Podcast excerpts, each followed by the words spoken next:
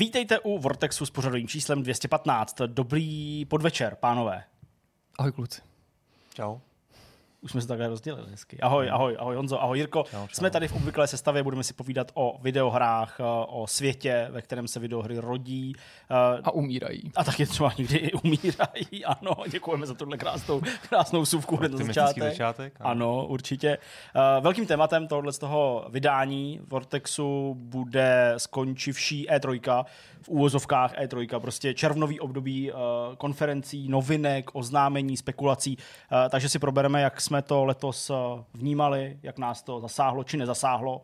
To bude téma. A nebudeme se bavit jenom s Honzou, já tím takhle jako ještě přejdu do té části, kde bychom normálně mluvili o našem hostovi.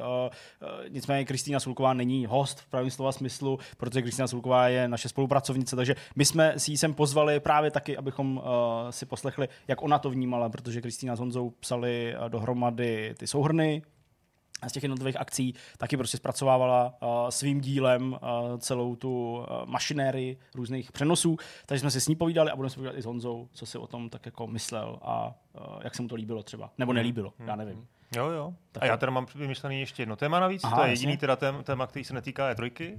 A ještě jednou jsem se vrátil k tomu dost vděčnému tématu, a sice k herním reklamám. Jirka už to tady před pár týdny trošku jako nakousnul, ale myslím si, že téma konzolových válek, tedy vlastně reklam, kde jedna herní firma útočila víceméně přímo často a někdy trošku třeba i nepřímo na jinou firmu, tak to stojí za připomenutí a myslím, že se zasmějeme. Dobře. Ty si říkáš, že máš dokonce jako desítky těch věcí, vej? No je to asi dohromady 30 různých reklam. No tak si zopakujeme takovýhle nějaký slogany a útoky. No a pak ještě v závěru, Jirko, co tam máme v závěru? Řekneš nám to? Ne, nemůžu si vzpomenout. V závěru asi už nic nebude. Máme rozhovor s Jirkou Bigasem. No, už je to tady zase a to netrvalo ani pár minut. ne, tak než aby bylo rozhovor s Jirkou Bigasem, tak přistoupím na to, že bude myšmaš. Jsme tě tam dostali. Super, tak všechno víte, co máte vědět na začátku Vortexu s pořadovým číslem 215. A my pojďme na první téma, povídat si budeme o té E3. Máme za sebou nejrůznější letní herní akce, další nás čekají až v srpnu, než na to ale dojde, určitě se sluší trošku si je připomenout, zavzpomínat si na ně a zrekapitulovat si, jak se nám líbily, jak se nám nelíbily. Jak uslyší naši diváci a posluchači, my jsme se částečně věnovali tomuto tématu už v rozhovoru, který z hlediska chronologie tohoto materiálu bude teprve následovat, ale ten rozhovor už je natočený, tudíž já bych ze všeho nejdřív dal prostor tobě, Honzo, aby si to vykopnul možná to téma a pokusil se to nějak shrnout z své perspektivy, jaký to bylo. Dobře, a ne, asi doufám, že teď ode mě nečekáte úplně jako zhodnocení toho obsahu ve smyslu, že bych řekl nějaký konkrétní svoje oblíbené hry, tomu se dostaneme asi. Tomu se dostaneme. Nejde asi o jednotlivý tituly, jde spíš o celkový dojem. Jo, celkový dojem. No, tak já bych řekl tak, jako, že bych tomu dal třeba 2 minus. 2 minus. A používáš teda jako školní hodnocení. Ale je to samozřejmě jako spousta různých jako dojmů z toho, jo. Konferencí bylo hodně, byly hodně roztříštěný, měly různou podobu, různou formu, bych řekl. Myslím si, že mě samozřejmě, když řeknu jako celkově, ten základní jako pocit, který mám je, takže mi chybí E3. Asi se k tomu taky ještě dostaneme. Prostě chybí mi ta fyzická akce, chybí mi prostě živý přenosy ve smyslu, že tam jsou hosté, že to je takový jako víc autentický. Chybí mi třeba i trošku nějaký přeřeky, nějaký chyby. Chybí mi samozřejmě prostě nějaký obrovský konference ve smyslu, ten Microsoft byl asi jako v tom nejzajímavější, ale prostě nedočkali jsme se nějakého prostě obrovský haly, tisíců návštěvníků, velký show, Keanu Reeves, prostě tam nikde žádný nenastoupil. To je to, co to právě nepřináší, ty momenty té bezprostřednosti, ano. Ty jsi to nazval chybou, ale on to často může být. Jo, může to být i chyba, může se to projevit jako chyba, ale můžou to být ty situace, které nelze úplně předvídat, zatímco u těch předtočených materiálů je to všechno ohlídaný, ale často to právě plodí i ty nezapomenutelné situace, které by nikdo nepředvídal, protože takových situací bylo hodně, já teďka nechci je jmenovat na E3, ale namátkou ten Keanu Reeves, že jo, do scénáře by nikdo nepřipravil ten breathtaking moment, že jo, nebo your breathtaking, protože by to nikdo nevymýšlel. Přesně tak. To jsou ty momenty, které tě jako fanouška, nebo toho fanouška ve mně, jako asi nejvíc zvednou ze židle při tom sledování. Na druhou stranu už samozřejmě ve svém věku to vnímám tak, že vlastně na konci dne jde o to, prostě, co se tam ukázalo, a jako jsme tady kvůli hraní her, jo? Nebudu zase to nějak přeceňovat, že by to byla pro mě ta show, že to kvůli čemu vlastně se o hry zajímám. Prostě zajímám se o ně, protože prostě chci hrát dobré hry, a tohle je vlastně pro mě nějaký způsob, jak se o nich dozvědět dopředu a podívat se na nějaký záběry, a ideálně teda samozřejmě se dozvědět i o tom, jak ty hry budou, ale ve smyslu, že tam budou nějaký hands-on ukázky, tam budou rozhovory. Takže to taky vlastně do jistý míry spousta těch konferencí a firem mi to dala. Mm-hmm. Tam už se můžeme bavit o té kvalitě toho obsahu a jestli toho bylo dost, jestli prostě ta strategie, kterou tu firmy zvolili, byla pro fanoušky dostatečně zajímavá, to už je asi subjektivní. Microsoft tentokrát docela zajímavě prostě zvolil ten přístup, že ukáže hry, které přijdou v následujících 12 měsících, což dost, se myslím, ovlivnilo ten obsah, a asi si řekli, prostě když si to dali dohromady, co všechno můžou ukázat, tak si řekli, tohle je docela dobrá cesta, tady ty dvě věci, které jsme třeba měli v plánu, tak ty si prostě musíme nechat na jindy, ale jinak... Ale ten line-up to neoslabilo, furt vypadal silný. Naopak, ano. Překvapivě silný na to, že ty řekneš takovýhle silný prohlášení, tohle jsou hry, které vyjdou do jednoho roku od tohoto momentu, a přesto to nepůsobí jako vykradený krám. Určitě, tak já jsem třeba doufal, že tam bude Indiana Jones, tak přesně z tohohle důvodu prostě se tam objevit nemohl se tam objevit ani Banjo Kazooie, nebo nemohlo, jako asi by se to dalo stihnout, to nevím, ale zkrátka, jestli ten titul opravdu ve vývoji je, jakože se spekulovalo, ono se nespekulovalo, že tam bude, ale spekulovalo se, že je ve vývoji, jo? Čili nebo aspoň tak jsem to zachytil. Jo. Čili vlastně teď si z toho čtu, asi na něm dělají, na něčem, a zřejmě to teda nestihnou do příštího června. Mně se docela líbil ten moment, který si poznamenal, ale chtěl bych ho vypíchnout, a sice, že často zaznívá v těch diskuzích, pochopitelně od hráčů, který ne vždycky mají možnost E3 nebo podobnou akci navštívit osobně, že to jsme my, v uvozovkách někdo jako zdánlivě privilegovaný, kdo má možnost tam jet, komu ta E3 chybí, co by ta fyzická show, že z pohledu hráče, diváka, který to sleduje vždycky každý rok stejně na dálku, to takový rozdíl není. Já dobře rozumím tomu, odkud se ten názor bere, a naprosto chápu, že bejt tam a sledovat to na dálku jsou dvě odlišné věci, a nepochybně my jsme jako novináři lidi, kterým to chybí víc, nejen kvůli té možnosti očividný vyzkoušet si ty hry, ale protože je to pro nás, pro naší práci důležitý, nabrat tam ten materiál, získat exkluzivní obsah, na kterým pak stojí náš obsah, který dáváme dál, to je pro nás skutečně jako velkou výhodou v nějaký snaze vztahu mého čtenáře a diváky, ale ty jsi tam poznamenal něco, co podle mě je toho méně viditelnou, ale nedílnou součástí, a sice, že ty samotné akce byly živý a že jim to přidává nějakou dynamiku, nějaký rozměr navíc, a myslím si, že si to spousta lidí neuvědomuje, podobně jako když já tady vypichu význam té E3, co by toho symbolu, který asi není smysl držet při životě jenom kvůli tomu, že je symbolem, ale kvůli té jeho globálnosti, a to je ta schopnost E3, co by velký akce, proniknout třeba právě i do mainstreamových médií. Podívejte se, kolikrát se ve velkých mainstreamových médiích psalo o těch uplynulých akcích. Nebyl důvod, přestože jich bylo víc, možná se na nich ukázalo ještě víc her, protože to nemá prostě pro novináře z normálních deníků a televizí tu přitažlivost, nechápou to jako ten svátek, a upřímně, myslím, že to letos nechápali jako svátek ani hráči. My jsme to sledovali na těch číslech, nejen u nás, myslím zejména v zahraničí, na těch originálních streamech, a byli jsme překvapení tím, jak u nás sílil ten pocit, že se nepovedlo těm organizátorům přes veškerou snahu, ani vývářům přes nepochybně velkou snahu zaujmout svýma titulama, vytvořit to navíc, ne, že by tam byly špatné hry nutně, ale přesvědčit hráče, fanoušky, teď je nějaký svátek, pojďme se o něj zajímat, pojďme jako všeho nechat, takový ten E3 moment právě no. Pojďme prostě vypnout televize, prostě pojďme vypnout jiné věci, které děláme, a pojďme teďka do noci sledovat ty akce. A od počátku tam byla znát určitá skepse. To samozřejmě souvisí do nějaký míry s hrama, tím, jak jsou ty show koncipované, ale souvisí to i s tím, jestli je ta zastřešující organizace, a jakýmsi symptomem toho celého je vlastně i ta zvláštní situace, kdy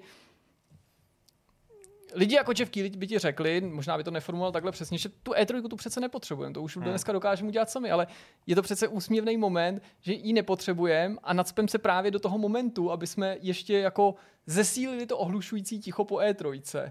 Tak to uděláme právě v tu stejnou situaci, i když by někdo mohl říct, je tam nějaký jako přirozený prostor. Stejně jako když prostě mám pocit, že mezi hlasitý kritiky těch letošních akcí nebo akcí tohoto druhu obecně patří často hráči, kteří ale jsou velcí kritici E3. Takže jako E3 se nelíbí, je na prd, už ať skončí, nebo chvála bohu, že skončila. Na druhé straně, to je blbý, letos zase jsem tak zklamanej. Tak vlastně nebylo by jako lepší přemýšlet o tom, jak tu E3 oživit smysluplně? No, já jsem chtěl říct, ale jako zjevný věci, asi jenom spíš jako dokumentovat, že prostě novináři o tom nenapíšou z mainstreamových médií, protože to nikdo nekoná. Prostě nemůžou nikam přijít, nemůžou si udělat nějakou akreditaci na nějaký výstaviště nebo na nějakou konferenci, protože to nemá tu fyzickou podobu. Takže to si myslím, že je jako takový ten jako prvek nebo ta věc, která v tom hraje tu dost důležitou roli. To nevysvětluju tobě, to já vím, že to chápeš, jenom jako dodávám, že prostě když to jako nemá tu svůj venue, že jo, to jako místo, kam prostě ty se můžeš jako novinář z normálních novin, který o hrách píšou třeba v nějaký sekci, ale ne jako prostě hlavní nějaká věc, prostě jednoduchým způsobem akreditovat, jít tam, vyfotit si ty lidi, jak se tam zase přišli do Los Angeles na výstavišti, prostě v 10 000 podívat na videohry, tak to prostě ztrácí jako zájem, logicky, protože jsou prostě akce na internetu, je to nějaký stream na internetu. Tak pro nás je to číslo 1 ten den, ten večer, pro spoustu hráčů taky, ale jako ten přesah do toho světa to prostě jednoduše nemá. Jo, je to, já nevím, jako že se že ta akce by byla, říct, kdyby se nepíše o akci Apple, ale to se píše vždycky o těch streamech, ale nebo No, jasně, ale já jsem pak se k tomu chtěl ještě jako dostat právě z té jako druhé strany. Jenom jsem chtěl jako najít to, že prostě to nemá ten průsečík v tom mainstreamu proto, protože možná těch akcí je příliš a možná prostě to není sdružený pod střechou nějaký jedný jako třeba. No, já myslím, že nemají punstý události, zatímco Apple má. Přesně, oni nemají punstý události. Oni prostě zatím se Keelymu nepodařilo udělat ze Summer Game Festu značku jako E3. Když si vzpomenete, tak prostě konference, a já se nebavím o tom, co se vlastně děje na tom výstavišti, to, proč tam chceme jezdit vlastně, jo. Ty konference jsou fajn, mají ty online nebo prostě live momenty a tak dále, když se konají během E3 a fyzicky, ale to výstaviště je ta E3, takže jako to mě jako baví. Ale ty konference, které tomu vždycky předcházejí, tak i v názvech těch konferencí, v hashtazích a tak dále, Bethesda E3, jo, prostě vždycky to tam bylo, vždycky prostě tam byl tenhle ten jako združující jako bod. A teď ten Summer Game Fest, který jako to chce zastřešit, nebo Jeff Keeley by rád, aby to zastřešil, tak to se tam skoro nepropisuje. Summer Game Fest je prostě nějaká akce, kterou jako Jeff Keeley pořádá. Summer Game Fest se jmenuje jeho tiskovka, jo, a pak se vlající logo objeví prostě v levém rohu pozvánky od Sony na State of Play. Jo. Přesně, protože ty lidi prostě ani přesně neví, co k tomu patří neříkají, a co ne. Že jako teď probíhá Summer Game Fest. To je ten branding, jako to je neskutečný. Ale to je jenom strašně silný. A ještě tam je jedna důležitá věc. A to celý to biznis, to je samozřejmě pravda, jasně. Ale když Microsoft nebo Sony má svoji konferenci, tak oni to nedělají proto, aby na tom eventu vydělali peníze, ale protože chtějí představit světu hry, no, a v důsledku, až ty hry budou, tak prostě, jo, prostě marketují hry a potom na nich vydělají. Kdežto tady, já na tom to prostě, já to zatím prostě vidím. Já tam vidím na tom Keelyho projektu nějakou jako kalkul na té akci vydělat. A teď nevím, jestli to je možná jako můj umělej jako pocit, jo, ale ono se to jako všeobecně ví, jak to funguje. My jsme to tady taky před rokem už jako řešili, že vlastně Keely ten obsah plní na základě toho, co mu kdo jako nabídne, a když je to velká firma, hra od jako nějaká prostě AAA nebo AA hra, tak ji tam dá zadarmo a potom samozřejmě to obsadí nějakýma zajímavýma věcma, menšíma, ale za ty už si nechá jako zaplatit. Jo. A na tom vlastně jako není nic jako úplně a priori špatného. Jo, vlastně, tak ono konec konců musí z něčeho žít, no, hlavně platí ty lidi tu produkci, zatímco ta firma si to dá vlastně do svých jako nákladů, tím neříkám, že to nic nestojí, ale jako hloupý je právě to, že teda když by tam chtěl dát Sony God of War, tak tam prostě bude God of War zadarmo a on bude hrozně rád, protože mu to jako přitáhne sledovanost, a když tam chce dát nějaký jako indie vojář, já nevím, nějakou nový Hollow Knight, ačkoliv to není Hollow Knight, protože prostě Silksong jako by samozřejmě měl taky jinou pozici, ale prostě něco fakt jako úžasného, tak má smůlu a prostě musí zaplatit jako $100,000, jo. To je jako velký balík peněz. Ale proč o tom říkám? Protože ten model jako osob úplně jako ne. Promiň, ty čísla, jako teď, jak jsi říkal, jo, $100,000 a tak dále, to jako já jsem na tom hele, jako nevím, jestli se to komunikuje veřejně, ale jako tak jsem v kontaktu s nějakým vývojářem a vím, že třeba za Future Games Show se platili prostě $30,000 nebo euro. Za Future Games Show, aby tam mohli mít jako hru. Jako vlastně si zaplatíš vlastně inzerci. Jo, platíš si prostě minutu a půl slot. Dostaneš za tyhle peníze. Tak to já jsem ani tyhle informace upřímně neměl. Nebo jako, tak ta informace prostě, není veřejná, no, takže prostě... Okay. Tak to je zajímavý. Nebo jako zjevně tyhle ty informace se nekomunikují veřejně. Takhle bych to spíš řekl, jako že ale prostě... to asi ty čísla, to není jako ceník, jo, pochopitelně, ale protože mi třeba 100 000 dolarů přijde úplně jako já chápu, že inzerce je drahá, jo, já vím, že prostě v televizi prostě spot na, já nevím, Danone, ne, neberte mě za slovo, prosím, s Danone. Mám vás rád, a docela často to jim, že to prostě může být jako reklama prostě za 5 milionů korun, prostě a objeví se jeden den, jo, v 5 slotech třeba. Já vím, že to je mega drahý, ale jako 100 000 dolarů. No. To mi teda přijde úplně jako přepál jak blázen. To si přece nemůže dovolit nikdo, jako no, z malých vývářů. Jako, to je pro ně, z malých ne, ale to je pro ně jako rozpočet na tu hru třeba. No, ale tak jako se podívej, co tam bylo za tituly, já nevím, Planeto Flana, to už je titul, kde jako se, já nevím, to je nějaký jako indie titul, ale je to jasně, takový ten velký indie titul, který už může mluvit o tom, že se ho prodá třeba nižší stovky tisíc kusů. Chápu, jo? Jasně. A tam jako... už se to v tom rozpočtu jako musí takovýmhle penězma. Dneska jako potřebuješ i tu indie hru dostat mezi. To já o tom vůbec nepochybuju, jenom mě jako šokuje ta částka, jo? Je to taky šokuje. A jako vlastně mi to přijde.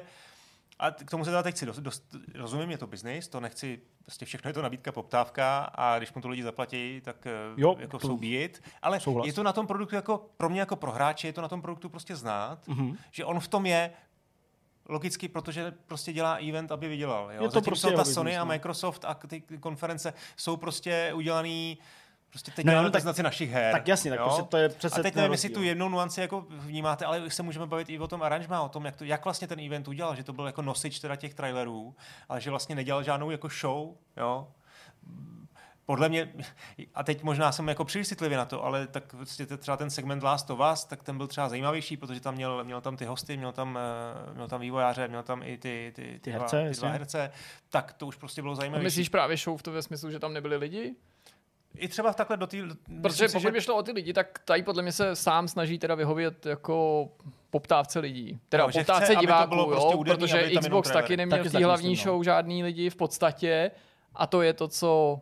Ne všichni, to je mi jasný, ale většina hráčů minimálně podle těch ohlasů, jak se zdá, chce. A když už se na nějaký akci tohodle typu, již organizátoři jdou touhletou cestou, ty lidi, hosti, někdo, kdo mluví, objeví, tak to většinou bývá krátko. A ještě je to samozřejmě ten nejdůležitější titul, nebo ten člověk sám o sobě je svýho druhu celebrita. Ano.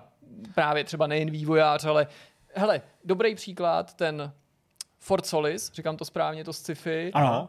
To nepřišli představit vývojáři, ale dabéři. No, to je přece úplně klasický příklad toho, kdy čirou náhodou po nějaký době je tam hra, za kterou někdo mluví, ale vlastně ti nepředstavuje autora, ale představuje ti jako hlas. Z toho bylo strašně zemný ten marketing, tak to dělá polský studio. Ano, polský studio, jo, takže prostě... mám pocit. Já si nejsem jistý, jestli jsou Poláci, ale je to nějaký evropský tým, no, vlastně jenom nevím, jestli jsou z Polska. A byl tam nějaký scenárista, ne? Ne, byli tam dva dabéři. Byl tam Troy Baker a no, takže zkrátka prostě proslali tam lidi, kteří asi jsou v LA a jako jsou schopní dobře mluvit, jasně, jo, a vývojáři prostě z Polska jako to mají jako trošku jinak. Takže zatím prostě vidím trošku kalku, ale jako tohle je dobrý argument, samozřejmě ty hráči asi čekají, že to půjde prostě na komoru a bude to úderný trailer za trailerem. Mně tam prostě chyběla nějaký přesah prostě něco. Ale jo, tak potom jsme se bavili už v těch předchozích letech, kdy jsme to hodnotili, tady na tuhletu akci asi nepřijdou jako zbývající členové Beatles nebo něco takového. No. Jo, jako byly takový ty momenty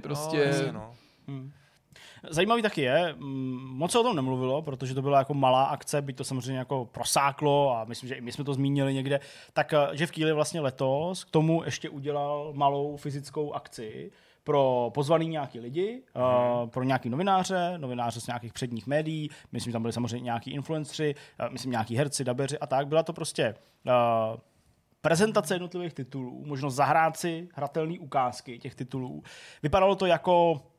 Podle těch fotek, jo, já jsem nepočítal teda plochu, takže nevím, ale podle těch fotek to vypadalo jako o trochu větší nějaký lounge, který třeba mýval PlayStation na svých E3kových akcích.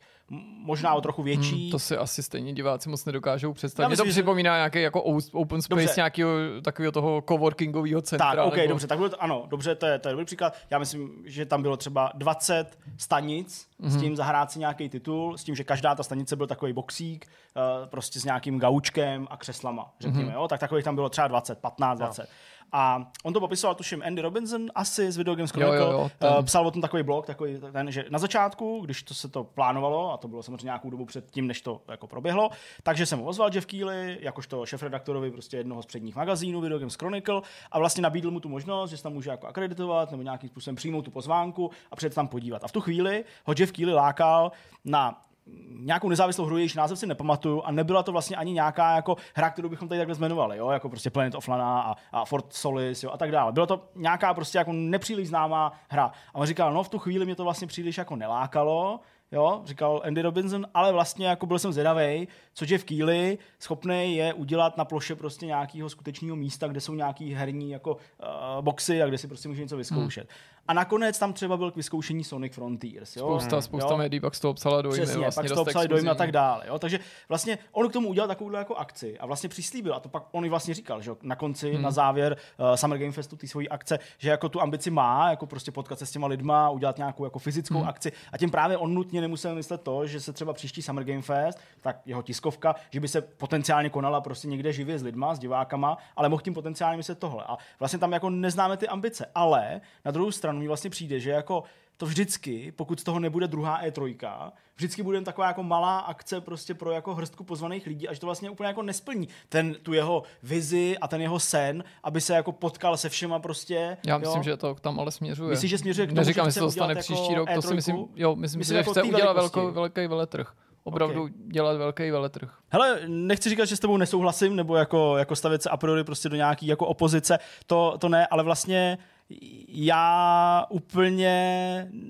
nějak si neumím představit, že by to prostě bylo v jeho silách. Nevím, jako chuť určitě. To je jako něco, co jako vnímám, protože ono to mluví pořád, že jako bych chtěl znova zažít takovou tu dobu na začátku, že, kdy prostě jako mladý, nadějný, prostě vysálek z Game Trailers a ještě dřív Spike TV a další věci, jo, nebo nějaký moderátor, že jako vyrážel na tyhle ty akce a prostě dělal to a měl to rád a pak se to postupně změnilo v něco, co se mu nelíbí a proto z té E3 odešel. A to, co jsme tady řešili mnohokrát, takže jako to já absolutně věřím, že by to chtěl zpátky, ale prostě mně přijde, že jako už teď těch akcí dělá tolik, jo, že jasně, může se to úplně jako zlomit, vyhřeznout a být to gigantická prostě věc a tohle k tomu jako nalepit. No právě, že tu cestu spíš si tím vyšlapal, ne? Těma aktuálníma akcema, těma kontaktama, ne, jako ne k pořádání. To chci říct, vlastně teď to Jirka naznačil, podle mě jediný, co potřebuje, je podpora.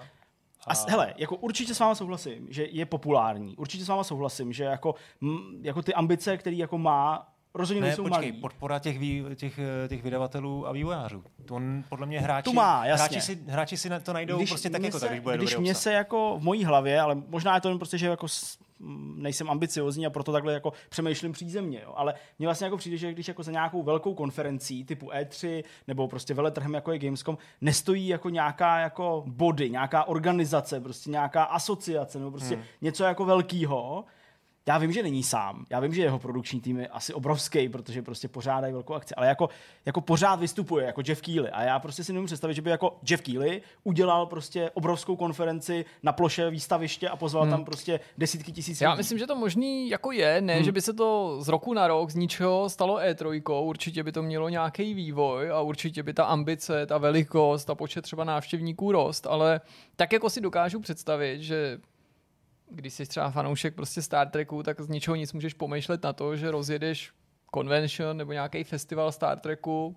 Tady, ačkoliv neměl tu historii, byly tu jiný akce a nezastaví tě to mnohdy, pořadatelé tu prostě jsou, pořád takový akce vznikají a zanikají někdy. Jasně.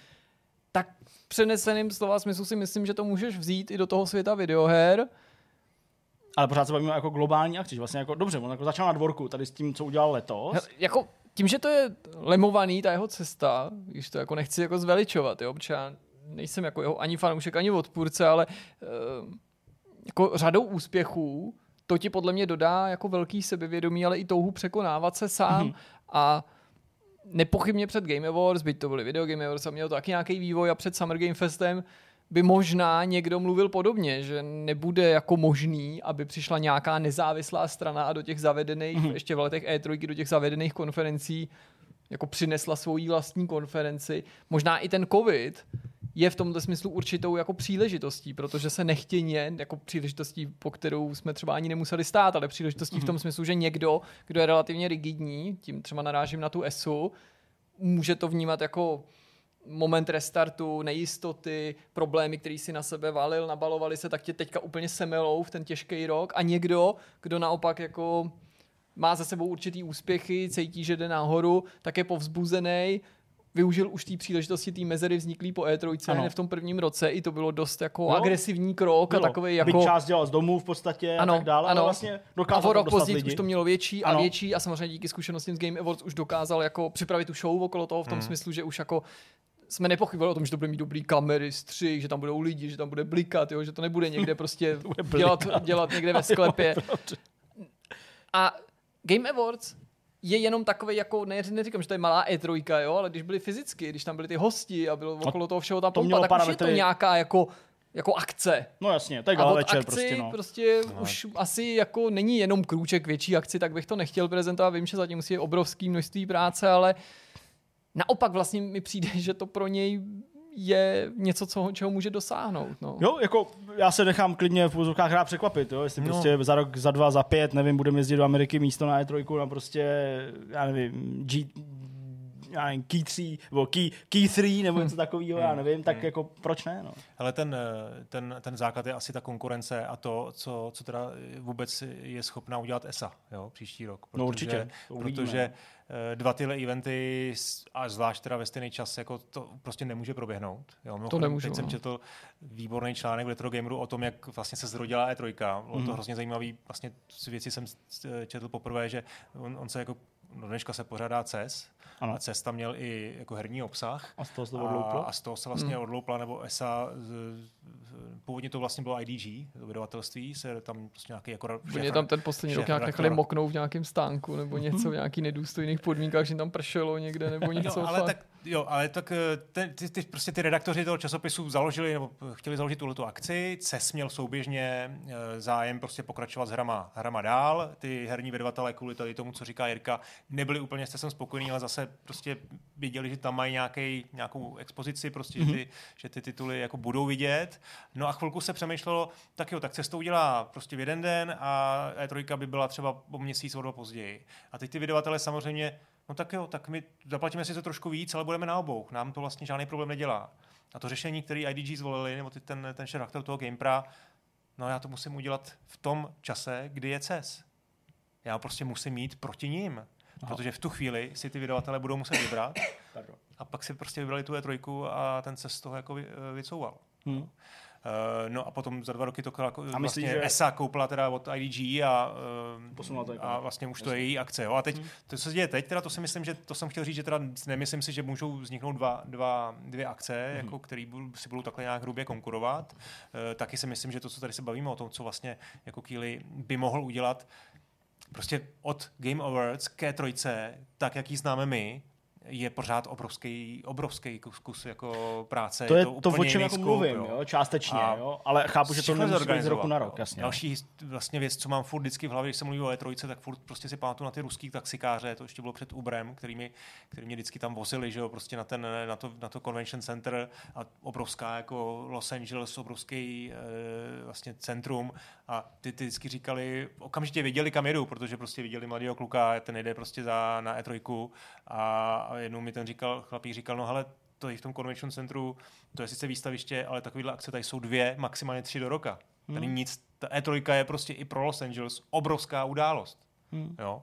Hotely, Santa Monica až do centra jsou všechny totálně jako zabukovaný a je to prostě event, který i v Los Angeles má obrovskou váhu, to město se ho váží a teď samozřejmě jde o to, jestli ESA bude schopná jako udělat ty změny, které evidentně ve své struktuře musí udělat, protože tam prostě to neumějí, dějou se tam jako divné věci. Bude to strašně a to je podle mě zase jenom otázka jako nějakých lidí, jo. Prostě mění to... a jako zorganizovat akci, jak na kterou jsme zvyklí, protože ta ESA, ještě ta struktura ty ESY, prostě si myslím, že vlastně by to měla dělat dál.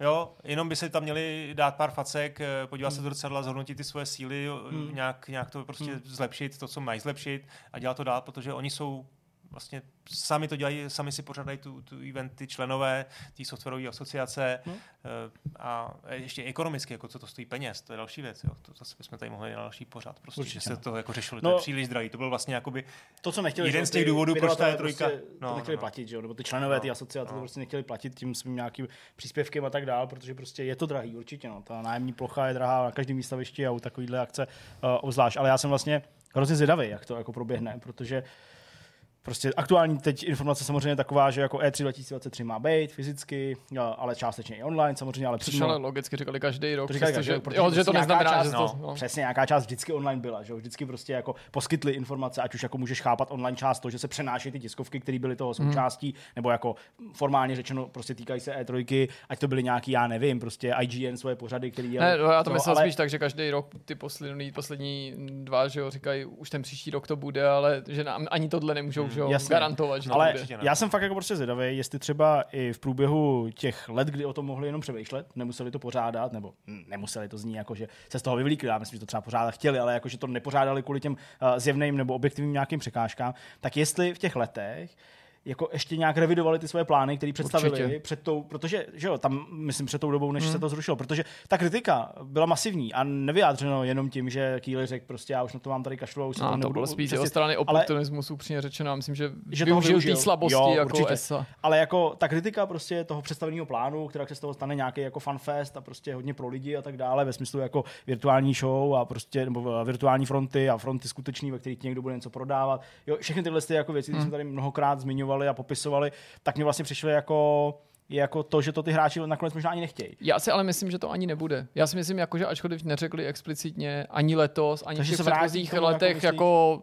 to jsme odmítli, že to moc dobře jako pochopili, že viděli ten obrovský odpor médií, no jo, ale i lidí z biznesu, i těch hráčů, a že se ale nevrátí ani k tomu původnímu, to ví, že nemůžou, a že se pokusí vymyslet nějakou transformaci, ale to neznamená, že si myslím, že automaticky to bude dobrý, nebo že to potěší ty, kdo tam jedou. Já jsem chtěl říct, že vlastně jako bez ohledu na ty teda plány, ať už se stanou nebo nestanou skutečností, ty myslím představený pro tu novou fázi nebo novou éru E3, takže tady byl minimálně jeden trend, který nás pracovně trochu znepokojoval, a to byl ten trend, že tam jako každý rok, posledních, já nevím, 2-3 letech, zvali víc a víc a víc lidí, co by hráčů, že prodali víc a víc těch vstupenek a vlastně víc se to zahustilo a najednou ta akce už nebyla taková jako pro ty novináře, kteří by tam měli prostor, by tam vždycky ty hráči byli, ale prostě spíš se z toho pozvolna, i když na čísla ani vzdáleně, ale pozvolna se z toho jako stával ten Gamescom ve smyslu toho, že prostě najednou tam jako masa lidí byla z řad jako hráčů, fanoušků videoher, kteří se tam jako přišli podívat s tím, že prostě si ty hry chtějí vyzkoušet, zahrát a vidět je,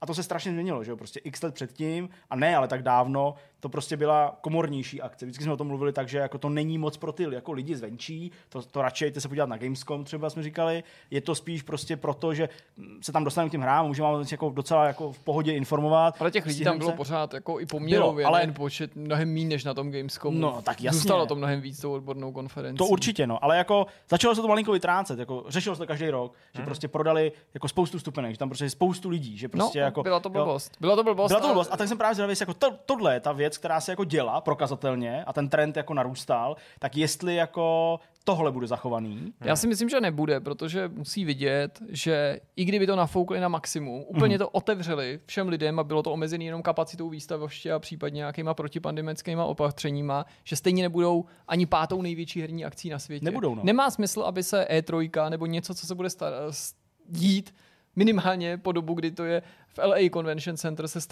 snažilo stát tou nejnaštěvanější. Nebudou schopní jako z kapacitních důvodů konkurovat prostě Gamescomu ani jiným akcím. A naopak je potřeba, aby se vrátili k tomu formátu té odborné akce. Ne, protože bych chtěl někomu upírat vstup na tu E3. Vždycky to opakuju, ale musí to tady zaznít i tentokrát, protože vím, jak neradi to slyší třeba hráči, kteří neměli možnost se tam podívat, jakože to je nějaký privilegovaný. Ale já myslím, že řada i diváků, kteří nikdy neměli možnost to navštívit a pravděpodobně třeba nikdy mít nebudou možnost navštívit E3, tu klasickou, to chápe a psala to i třeba, když jsme se o tom bavili dřív v komentářích, že je tady spousta akcí, které je pro hráče a jako potřebují vývojáři svý GDC například, ale to je taková jako významná akce, přestože tam můžou přijít i normální hráči, přestože tam můžou přijít novináři, ale je to orientovaný na ty vývojáře, tak my novináři taky potřebujeme svoji akci. Fakt ji potřebujeme, je pro nás jako opravdu velice důležitá, postrádáme ji. A není to o tom, že někomu něco upíráš, je to, že potřebuješ něco, co je pro tebe.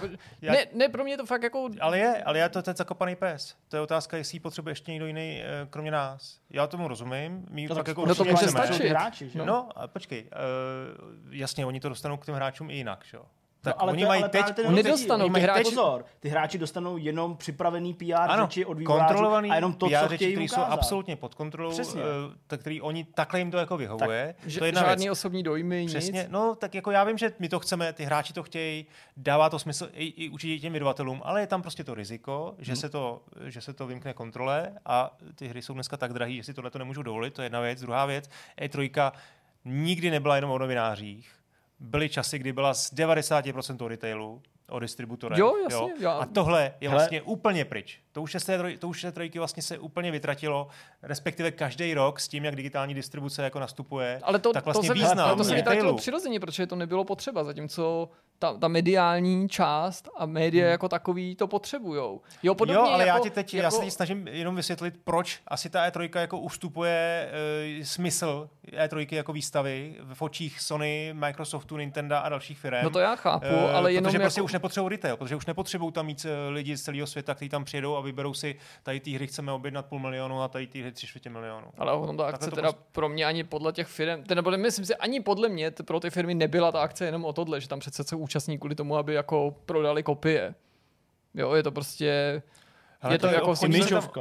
Ty obchodníci tam opravdu, jako, zejména prostě třeba před 20 lety... To já nespochybnuju, to jsem přece vůbec neřekl. To jako jo, ale přece ty potom ta akce v těch posledních letech fakt nebyla, ne? Přece. No už nemohla být, protože ten retail jako končí, ten jakoby víceméně ale se vytrácí. Já si nemyslím, že problém teda E3 spočívá v tom, že protože se retail přesunul někam jinam, tak ta akce se jako tím pádem dostala do nějaký jako existenční krize. Já myslím, že to jsou trošku spojené nádoby, protože ta akce něco stojí, to pořádání té akce, a jestliže teda oni už vlastně jednu část jako nepotřebujou a mají vlastně distribuci vlastní, kterou si kontrolují sami prostě v digitálních kanálech, a druhá část, ta mediální, tu zase chtějí mít pod kontrolou absolutně a nechtějí úplně jako ty novináře jako prostě vlastně netouží potom, po čem toužíme my, být informovaný úplně, tak pak se z toho vytrácí prostě ten smysl pro ně. No, na druhé straně to já ti nemůžu oponovat v tom smyslu, že bys neměl pravdu, nebo že by to nedávalo třeba smysl pro ty firmy, že by to nebylo racionální, ale pak teda si všichni musí jako přičíst ty následky v podobě toho, že třeba se o těch nových věcech prostě na té titulce těch novin psát nebude a tak dále. Jako všichni zaplatí určitou cenu, jo? Podobně jako chci říct, že prostě to otvírání normální veřejnosti z mýho pohledu, jako člověka, který měl to štěstí a tu možnost to navštěvovat osobně, byl jako bohapostej populismus, nebo nějaká možná spíš forma alibismu, protože ačkoliv já sám jsem se tam setkal s jedním nebo dvěma fanouškama přímo z Česka, který mě tam jako potkali nebo nás poznali a tak jsme se jako pozdravili a pobavili a byli rádi, že tam jsou, tak jako z toho, co mi říkali, to jenom potvrdilo to mý podezření z těch uplynulých let, a sice, že ta návštěva je především zážitek, protože navzdory tomu otvírání se nic nezměnilo na tom, že ten člověk tam neměl zdaleka takový příležitosti jako na Gamescomu. Prostě do některých míst se vůbec nedostal. Hry od Microsoftu si nemohl vidět, protože se neukazují na výstavišti. Jsou prostě v separátním baráku a tam neprojdeš přes dveře, když nejsi pozvaný od Microsoftu. Nikde tam nic nevykecáš. Drtivá většina výstaviště je vyhrazená stánkům, kde nepřejdeš přes recepci, pokud nemáš domluvený slot. Takže proti tomuhle já byl, ne proti tomu, jako aby si měli lidi možnost zahrát novýho Dooma, jako jen houšť, ať takových akcí je víc, proč takové akce nejsou i blíž, jo? To jako všechno je úplně super, to není jako o tom, že si to chcem šušnit pro sebe jako pro novináře, ale protože ta akce se zabíjela i tím, že se snažila úplně nesmyslně jako vlichotit zdánlivě normálnímu hráči, který tam ale reální vyžití fakt nenašel. Jo? To, že tam tu a tam si něco našel. Jako my jsme tam byli, jednou jsme tam byli prostě, Zdeněk tam byl prostě před pár lety s Jirkou Králem, a ten vlastně jako viděl v uvozovkách všechno za jeden den, co si tak vzpomínám. Nechci to jako odvyprávět špatně, protože tam vlastně už pak víc nebylo co dělat. Z pohledu právě toho návštěvníka bez těch pozvánek a bez těch věcí. A byli jsme tam i se Štefem, to byl náš první střihač, který nám pomáhal s vidcastem, že jo, a pomáhal nám právě tam s E3. A taky to nebylo jako, že super, jsem na E3, tak prostě teďka to tady můžu všechno vidět. Tak on se nedostal v podstatě nikam, protože prostě ty sloty byly pro nás ve smyslu jako toho, že jsme dostali jeden na jednu věc a šel jsem tam já nebo Jirka, protože pak jsme to zpracovávali. No to je jasný, ale a když si chodili jenom mezi tím. Já si myslím, že tady se shodneme, tohle vlastně nikdo nespochybňuje, tohle je úplně jasný. Naopak, myslím si, že to je jasný, že to je kočkopes pro ně, ale že to vlastně jenom naznačuje to, co říkám já, že oni nepotřebují retail, i ty média, prostě vlastně ten jejich význam, nakonec žádný ani soukromý akce se nekonají. Že by prostě někde si jako Sony nebo Microsoft udělal nějaký velký event jako pro novináře. To jenom svědčí o tom, že oni prostě tady tu formu komunikace asi jako prostě už upozadijou. Asi máš pravdu, jo? Jenom je prostě a proto... se teda s tím nechci smířit a nechci na já to taky rezignovat. Já taky mi to mrzí. A třeba Microsoft teďka dělal si tady svoji akci na vysílání, svůj showcase v Austrálii, v Madridu, ještě někde, tam pozval lidi v rámci E3. To jsou ale většinou lokální věci, nebo tam jako svezou lidi prostě z celého světa a... No je to jako... spíš regionální. Tak jako má Microsoft, díky bohu, třeba ještě to třeba jako zkouší, ale spousta těch, které mám pocit, že prostě tady ty věci jako upozadňuje, anebo to pak řeší jednotlivě. Jo, jako jsou jasně, jako eventy a dneska ale ta digitální doba je taková, že to jako vlastně není potřeba a tím, že to asi chtějí mít všechno pod kontrolou, tak to trošku ztrácí jako pro mě je to smutný prostě, jako kdyby se to mělo jako skončit nebo transformovat do toho, že prostě nemůžeme nějakým způsobem tam jako ty informace předat těm čtenářům a divákům našim. Tak je to pro mě smutný, protože prostě je to taková jako rezignace na ty jako nezávislé zprávy nebo nezávislé informace a to je vlastně jako úplně jako podrytí toho, o co se tady snažíme. Je to prostě já nevím, jako kdyby si sledoval, no, není to úplně stejný, ale jako kdyby si prostě sledoval mistrovství v hokeji bez komentáře. Jenom ty zápasy. Uvidíš je, víš, že bude dávat jako góly, ale nebo jenom by si jenom by tam byl hlasatel ze stadionu. Třeba, jo, prostě že to je takový jako ty víš, co se tam stane, protože vidíš ty konference, nebo si jako prostě můžeš přečíst tiskovou zprávu, ale vlastně jako nemáš ty emoce, jo. Nemáš ty dojmy, nemáš ty prostě informace o těch lidí, kteří jsou přímo tam, právě když to porovnám s tím hokejem, nemáš komentář, nemáš prostě vyjádření hokejistů, kteří jsou nasraný, lomeno happy, že někoho porazili nebo prohráli, nemáš prostě studio, kde ti prostě něco rozeberou, poukážou nějaký chyby a tak dále, jo, prostě ty víš gro ty akce, ale jako nemáš ten zbytek. A to mi prostě přijde, jo, to jsou ty trailery, že jo, prostě, jo, to jsou ty trailery, které ty sleduješ, podíváš se na ně a uděláš, řekneš si, jo, to je blbost, a to je dobrý, a to se mi líbí, a to je špatný,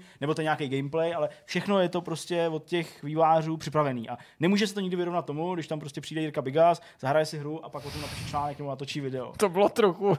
Tak, ale jo, já myslím, že se rozumím, jasně. Jo, a to je právě to, co mi vlastně strašně vadí, lomeno mrzí a nechce, aby tak skončilo. Končí. Asi jo, no, protože to tak prostě pro ně to nedává smysl. Já jsem chtěl ještě říct vlastně, že ten Gamescom letos naznačí, co se bude příští rok dít, protože v tuhle chvíli nic jako netušíme. Tím pádem teda nás nečeká hezký roky. Proto chci říct, že spousta firem vlastně z Gamescomu taky utíká a to naznačuje, prostě, to se bude dít i příští rok. To si myslím, že takhle to je. Prostě. Pro nás je to s Jirkou strašně jako teďka obrovský otazník, jak se k tomu vlastně jako postavit. My jsme řešili už tady. Jestli tam vůbec je. Ale jakou dobu, protože zatím máme víc informací od firem, kteří řekli, my tam nepojedeme, než těch, co tam jedou, což neřekám, že tam ty firmy nebudou. Nedávno se pořád tady pochlubili, jak kolik mají registrací, jak mají to, ale na rozdíl od těch minulých let vůbec se nechlubí konkrétníma jménama a k té akci se oficiálně přihlásily 2-3 firmy, takový z těch jako opravdu významných. Přesně. Takže jako... Tak je tam ten covidový aspekt, který samozřejmě v tom může hrát roli, ale stejně si myslím, že prostě to jako strategicky to trošku jako... ztrácí jako smysl. No. A zase, ale to souhlasím s tím, co Jirka říkal, že to začíná dávat smysl jako opravdu veřejná akce pro veřejnost, že ta E3 vlastně v tomhle tom byla kočkopec, že nesplnila ten skutečný požadavek v tomhle, že to prostě zase ty hráči tam vlastně nic pořádně neviděli, takže ten Gamescom, ten formát Gamescomu by vlastně měl fungovat, ale evidentně ty firmy prostě mají svoje plány a to. Když to zase, ještě tyto načasování bylo ideální, to bylo, že konec srpna, prostě začátek podzimu, nebo vlastně to bylo vyloženě takový spotřebitelský veletrh, prostě reklama na 3 měsíce, co koupit. Co si prostě v listopadu bude kupovat. Už ty tituly mají ve stavu, kde je můžou nějakým způsobem ukázat, to jako E3 takhle vůbec jako nemá, že jo. No, tak jako pro ty fanoušky nebo návštěvníky z řad těch hráčů tam prostě moc není, no, jako tam Nintendo má otevřený stánek, ale taky čekáš, PlayStation se tam snažilo o nějaký virtuální fronty, abyste si jako něco zahráli, ale taky to nešlo na blbej kolo nebo na blbý Call of Duty, tam prostě čekali. Hele, bylo by utrpením být novinář. No. Jo, být tam za tou prací. Mít akreditaci třeba zdarma, neplatit za vstup, nebejt úplně klasický návštěvník a nemít domluvený žádný schůzky. I to by i takového člověka, který by dělal třeba nějaký menší web a říkal by, hele, tak já tam jdu na vlastní triko, ale nemám ty kontakty, tak to tam pak nějak objednám, tak bych ho od toho zrazil a říkal bych mu, hele, to nepůjde. Včetně toho, že nepůjdou ani tolik ty okecávačky na stánku, protože když přijdeš na stánek firmy, kde máš prostě 2 sloty a 3 jiný tam nemáš na hry, tak to jde domluvit. to jde, prostě záleží na to, jak si máš štěstí, šikovnej, trochu přidrzlej, a když tam přijdeš jenom jako prostě s báglem na zádech, aho, a já jsem to, a oni se ptají, no a s kým jste mluvil v Česku? No s nikým, že jo, prostě no, tak to nepůjde, že jo, prostě. No, to máme plno, tak nastaveno, no, to je tak. Zatímco prostě, když řekneš, no já jsem to tady s někým, oni mi řekli. Nikdy jde, prostě když máš člověka jako je třeba Tukan v partě a jako tak ten ti dostane do všech. To je legendární. Dá tu nohu prostě, ale teď to jako přihrávám, jo, ale ne, teď už se točíme trošku na místě, ale to je hodně kaotičný trojice. Jsme ji docela dobře probrali. Je vidět, ale hele, je to dobrý příznak toho, jak co nám vlastně moc nám to vlastně asi chybí. No. A o titulech se teda bavit nechceme, o tom obsahu samotným, jsme probrali tu formu, probrali jsme plány na příští. No, záleží na tobě, protože my jsme to leco z toho tlumočili. Jo, protože už tady přes 40 minut mluvíme prostě o E3 a tak dále. Tak jako pokud chceme nějaký hry, já vím, že to je strašně blbý, nepopulární, ale já vím, že se nás na to diváci jako ptají, tak co byl ten highlight? Jako jsme schopní říct prostě něco, co nás jako zasáhlo každou jednu věc, nebo to nejsme schopní říct, protože vím, že to je těžký, vím, že jako vybrat jednu je fakt jako náročný. Tyjo, jak se to jmenovalo? No mě tam zasáhla jedna, ale já teď nemůžu najít ten název. Brewmaster. Co to bylo? Já jsem dobrý náhodou. To byla ta hra od toho kluka, co dělal Limbo a Inside, jak odešel z toho týmu. Jo. Bylo to v Kokun. To je Jirková hra, to je o něm. On to říkal během toho streamu. Jo. Že to vždycky ráno, když se probudí, tak je z něho takový kokun. To mě nadchlo, jo. A to se ti líbilo. Jako, no, ale jako zase ty hry tam byla prostě. Nemusíme přesně jako říkat jako to nejvíc nejlepší, ale prostě nějaký bod, jako, který tě jako zaujal. Tak ten silný moment, samozřejmě z těch mainstreamových momentů bylo pár bylo, ale to měl být prostě Last of Us, jo. Bohužel jim to líklo, to bylo velmi nešťastný, to si myslím, že by fungovalo daleko víc, kdyby to tam jako bylo. A jinak vlastně nějaký jako silný headliny, ten Kojima, to se tak nějak jako čekalo, moment, no, ale jako hezký, samozřejmě vždycky potěší. Když jako, to bylo potvrzení, tak je to. My jsme tady s Jirkou pochvalovali, jak jako přesný jsou ty informace o těch insiderů. Prostě Jirka dával pak, když už jako overdose, jako že teda asi to bude nějaký projekt, a potvrzeno takhle, tak dával dohromady prostě články, které jsme psali jako o spekulacích, no prostě spekulace o tomhle. Jak to ale prostě za dva roky, prostě já třeba 10 článků nebo prostě něco takového, tak jak to jako vlastně všechno k tomu směřovalo, že vlastně jako na všech těch spekulacích bylo vždycky dost jako značný kus prostě pravdy nebo skutečnosti. Jak je to fascinující, že jako se může tak dlouho o něčem takhle jako mluvit a pak to do sebe takhle jako zaklesne a je to ten projekt. No. Takže to je zajímavé. Hele, pro mě to bylo Callisto Protocol gameplay. Prostě já vlastně vůbec absolutně nerozumím jako těm stížnostem, jak lidi říkají, že to vykrádá Dead Space, to je prostě úplně jako legrační. Takže za mě prostě super, já se na to těším. Vypadá to jako fakt hezky vypadající 4áčková záležitost. Přesně, já vždycky. Honza vždycky musí přijít a vždycky, když to budu hrát, bude to, že to čtvrtý áčko, tak vždycky. Takže... to bude dobrá hra, jako v pohodě. Ne, hele, mě se to fakt jako strašně líbilo. Ano, ten Dead Space to připomíná, ale tak prostě já to člověk, který udělal Dead Space, to se mi líbilo. A pak samozřejmě jako navzdory všemu tomu hejtu, a dovolím si říct tohle slovo, já se pořád těším na Starfield a jsem smutnej, že nevyjde 11. listopadu. Jo. Prostě vlastně jako nerozumím těm stížnostem mnoha z nich. Jo. Že prostě přijde mi, že jako někdo chtěl, já nevím, jo, někdo chtěl prostě skateboardy, ale dostal NHLko, jo, nebo něco takovýho, jo, prostě, protože celou dobu se říká, že to bude NHLko, víš, prostě jako takový ty řeči typu, je to málo futuristický, teď je to prostě v roce 2300, jak to tam nejsou lasery, jak to tam nejsou prostě speciální schopnosti a takhle dále, jo. A prostě tohle, když jsem pak jako prostě tak jako vnímal z těch různých komentářů a názorů na tohle, jsem říkal, tak ty lidi jako co sledovali to ten uplynulý rok, nebo jako to a všechny věci jako o 1000 planetách a tak. Prostě jenom vám řeknu jednu věc, jo, prosím vás. Lidi, kteří jako říkají, že 1000 planet a že to jako prostě jako bude nuda, protože to je generovaný a nic tam nebude. Přást ve vesmíru toho života jako asi moc není ve smyslu toho, kolik je tam planet. Takže jako já myslím, že jako kdybychom jenom tak v naší jako soustavě jedna z 9 planet. Jaký samá náhodná generace. Jo, prostě rozumí, jakože jako teď to jsou většinou. Já si právě myslím, do toho bude až jako. Světy. Hele, já si taky myslím, že to bude úplně obrovská hra, ale já zas nechci být na tu hru těším, líbí se mi vizuální směřování, líbí se mi prostě to, že to bude jako sandbox prostě se spoustou jako věcí, tak já zase jako nechci vystupovat jako člověk, který to jako nekriticky miluje a obdivuje. Taky mi tam jako štvou věci a pokud prostě budeš grindit tím, že tam budeš prostě těžit železo, aby si vytvořil prostě nějakou bambitku a budeš to muset jít vygrindovat a dělat, když tam nebude třeba možnost to koupit za nějaký prachy, který si něčím vyděláš, tak taky jako nebudu úplně happy, jo. To je úplně stejné jak ve Far Cry, prostě když lovíš prostě Honey Badgera, abys měl jako peněženku, to prostě nechci, jo. Takže to mě taky bude štvát, určitě.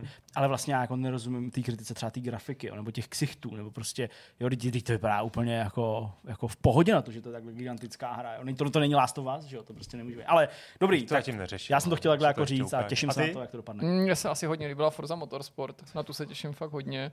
A chtěl bych z ní vidět víc, ačkoliv ta ukázka byla docela velkorysá, tak to je rozhodně jeden z titulů, který hodně vyhlížím a těším se, až dorazí. Mám prostě rád tyhle ty velký, drahý ve smyslu na vývoj, dlouho připravovaný závodní hry, protože věřím vlastně tomu, že svým způsobem, podobně jako jiný žánry, ale nemají to všechny, jsou závodní hry po 40 let, jakýmsi benchmarkem technologickým videoher. Platilo to prostě v 80kách, platilo to od prvních dílů Need for Speed. Technologickým nikoli prostě. Jo, fakt prostě závodní hra vždycky byla něco, na základě čeho si mohl, když to někde viděl u kámoše, nebo to jako to nějak zařadit, nebo poznat, nebo když se něco změnilo, přišly akcelerátory, přišly 32-bitové konzole a podobné věci. Vždycky si poznal ten pokrok. Samozřejmě jsou lepší hry, horší hry, ale jsou tam vidět ty generační skoky, nejen ve vstažených ke konzolích. A mám rád hry, které jako jejich tvůrci mají nejen tu ambici, ale i ty schopnosti a hlavně ty peníze bejt tím hybatelem toho pokroku. A věřím, že Forza zase posune možnosti aut ve virtuálních světech o někam něco dál. Tak tolik tomu. No, už stačí.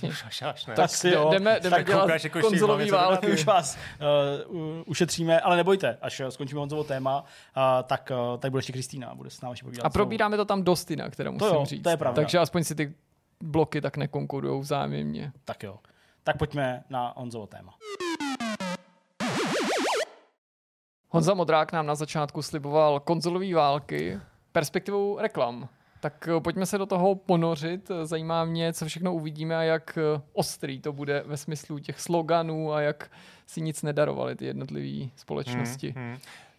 Konzolové války. Jak vnímáte konzolové války vy? Vlastně mi řekněte nejdřív tak jako v rychlosti, protože co je pro vás konzolová válka? Jako? Tak já vzhledem k tomu, že prostě jsem třeba neměl první PlayStation a druhý PlayStation a že jsem měl předtím jen tu Segu a tak já vlastně to vnímám asi až od doby prostě PlayStation, Xbox, jo? Takže jako pro mě vlastně já jsem tu éru neprožil tím, že jsem neměl ty konzole. A tu válku jako definuješ jak? Tu válku definuju jako prostě jako tím taháním se o portfolio, prostě o tom, kdo má větší, menší, kdo komu straní kvůli ovladači nebo díky ovladači, jo, a víceméně tohle. Ale jako málo kdy já jsem jako vnímal, i když samozřejmě asi jo, to jsem z těch časáků, jako málo kdy jsem ale vnímal nějaký takový ty právě reklamy třeba, nebo prostě to, že si šli úplně jako proti sobě, ale byly tady takový momenty a vlastně nejsou tak starý, jo, třeba když prostě se řešilo, jak se na Xboxu One půjčou hry, tak pak se prostě objevilo Sony, že jo, já nevím, kdo to teda přesně dělal v tu dobu, ale prostě podali si prostě, já nevím, jestli to byl Yoshida s kým, nebo já nevím, a podali si prostě PlayStation a jako takhle se to u nás dělá, podali si hru, pardon, jako na disku. Tak to jsou třeba ty momenty, jo, ale vlastně asi nejvíc to pro mě definuje hádání se lidí na sociálních sítích. No, toto asi vystřídalo, protože já si myslím, že to je součást marketingu, který je dneska už překonaný a to, co jmenuje Zdeněk, je spíš určitá anomálie, tím neříkám, že to jako nemůže někdo sebrat, ale patřilo to prostě zejména k těm 90kám nebo přelomu těsně po přelomu tisíciletí. Teď už myslím si, že tenhle ten druh marketingu tolik nefunguje. A nebo možná on ani nemá moc příležitost fungovat. Ne, já myslím, že jako kontraproduktivní v tomhle smyslu nefunguje, že tě může poškodit toho, kdo na někoho jiného útočí, že zákazníci podle mě, když je to dlouho, tak nereagují na takovýhle druh reklam, dobře na to zesměšňování té konkurence. Na začátku to může být fajn. To je podle mě důvod, proč to dlouho jako se dělalo a pak z toho postupně na jednu stranu, jo, na druhou stranu taky se to dělalo asi i proto, že tady byl tehdy velký hegemon, firma, která jako dominovala a ty ostatní se potřebovali nějak vymezit, nějak jako na ní zaútočit, získat tu pozornost a prostě dělali to i prostřednictvím. A možná ještě jedna věc, a sice, že těch společností bylo mnohem víc. Dneska tady máš 3 konzolové firmy, které mají všechny stabilní pozici a nemají důvod vlastně si okopávat kotníky. Právě proto můžeme sledovat věci, jako že u Keeleyho všichni vystoupí na jedno pódium. Není důvod, aby nevystoupili, jo, zástupci těch společností a vlastně ukážou, že jsme všichni tady videohry a je to prostě boží, zatímco předtím, když se na to podíváš v 90kách, prostě těch společností bylo v jednu chvíli v těch jednotlivých konzolových generacích na trhu mnohem víc a ty slabší jako neříkám, že nemohli nic ztratit, ale měli důvod prostě sahat po agresivitě. Ostatně agresivní mohly být i společnosti, které přicházely o tu pozici. To je případ a tady třeba u Jaguaru, že jo, bylo jasný, že už tahají za tu kratší stranu, takže vybalovali ty nesmysly, aby si to spočítal a podobně. No už mi tady začínáte brát trochu věci, které mám teda připravené. Určitě. Už mi řekl to poučování těch. Máš tam, no, samozřejmě to tady mám taky. Zase to Jaguar. Tak pojďme na to. Jinak asi uvedu to tím, že srovnávací reklama nebo vůbec reklama, která se vymezuje vůči konkurence, není nic, co by bylo jako vlastní pouze gamingu. Ne, to vůbec, nebo no. Prostě vůbec to tady jsem vlastně ukázal dva příklady. Tohle je vlastně reklama na BMW, na který vidíte velký trak Mercedesu a slogan také Mercedes může přinášet potěšení z jízdy. Ano. A Jirko, poprosím tě teda dál, tak to je zase reklama na Pepsi, no, jasně. Docela známá. Jo. Teď jsem koukal zrovna ještě nějakou aktuální, že plechovka Pepsi, teď já nevím, jak to přesně bylo, ale něco jako, že prostě má oblečený ten oblek. To je tam taky? Jo, máš tam taky. No, myslím, že tohle. Jo, tohle jo. A pak pak nějak jako reagovali, že jako všichni chtějí být superhrdinové. To mám pocit, že to teda ta reakce byla komunitní, že to veřejnost jako nějak. Aha, jo, že to jako nebylo jako že, protože na tom obrázku, že jo, teda Pepsi má. Chceme jako, vám děsivý Halloween. Přesně, oblek Coca-Coly, jakože prostě uvnitř Coca-Coly se jako skrývá Pepsi, a pak jsem právě viděl jako ten counterpart, že vlastně byl stejný obrázek a tam bylo napsáno prostě všichni chtějí být chvilku hrdinové. A to bylo jako od Coca-Coly, že má na sobě jako někdo plášť Coca-Coly prostě, jo. No, takže ono asi nejznámějším příkladem jsou, že Apple a obyčejný PCčko, což tady používá Airbank a taky mám pocit, že to je příklad v obou případech těch kampaní, který se v nějakou chvíli vyčerpají a měly by skončit. Apple to podle mě pochopil, i když taky s drobným Airbank podle mě už dávno by potřeboval tu kampaň restartovat, protože to prostě pro mě jako pro zákazník nefunguje do nekonečna ta snaha vymezovat se vůči někomu nebo něčemu. No, každopádně i ten termín konzolová válka je tady docela díl, než to vlastně přinesla Sega v těch 90. letech a můžeme si hned pustit ten první příklad, který se mi povedlo dohledat. To je důkaz, že ty konzoloví výrobci se srovnávali od nepaměti. Tohle je reklama na Mattel, konkrétně na konzoli Intellivision, kde vidíte dvě obrazovky, které ukazují, jak vypadá baseball na staré Atari a na Intellivision. A titulek zní Atari nebo Intellivision? Nic vás nepřesvědčí lépe než vaše vlastní oči. Takže to byl asi ten první příklad. No a pak už můžeme rovnou vstoupit na to, o čem tady asi bude řeč především. Na tu kampaň Genesis, kterou vlastně asi inicioval Tom Kalinské v roce 1990, tak nějak to bylo v 90. roce, protože vstoupil na trh Mega Drive v situaci, kdy NES jako dominoval a Genesis přinášel teda nový vítr, svěží vítr. A to je vlastně ta klasická kampaň, která si myslím, že je notoricky známá, Genesis does what Nintendo don't. To já ten slogan hodnotím jako pozitivně, samozřejmě jako člověk už jako slyšel tolikrát, že už ho má tak nějak jako zakořeněnej nějak, ale mně přijde, že to tehdy jako byl dobrý nápad. Jo, jako ta hrádka s tím slovem a prostě, jasně, probírali jsme to mnohokrát, ale vlastně pokaždý, když to vidím, tak si říkám, že to jako bylo hrozně nápaditý a že to asi jako v rámci toho pošťuchování mohlo fungovat vlastně docela dobře. Sega se vymezovala různýma způsobama. Samozřejmě hlavní to sdělení bylo, že my jsme cool konzole, propagovali konkrétní hry, to bylo vidět na tom předchozím obrázku a tady propagovali vlastně i jejich kvantitu, jo? To jsou ty stovy her. Vlastně. Tady vpravo vidíte vlastně, to se mi jako líbí, že na řadě těch reklam opravdu je ten konkurenční produkt vidět. Jo? To už by dneska možná ani neprošlo, protože by tě ta firma zkusila zažalovat, za druhý zase otázka je, jak to funguje v Americe, tam asi ty zákony prostě na tohle, co budou trošku jiný, u nás by to asi možný nebylo. Takže tady vidíte ten titulek, ostatní kluci se prostě nemohou vyrovnat. No, další kampaň je už televizní. Máme v původním rozlišení.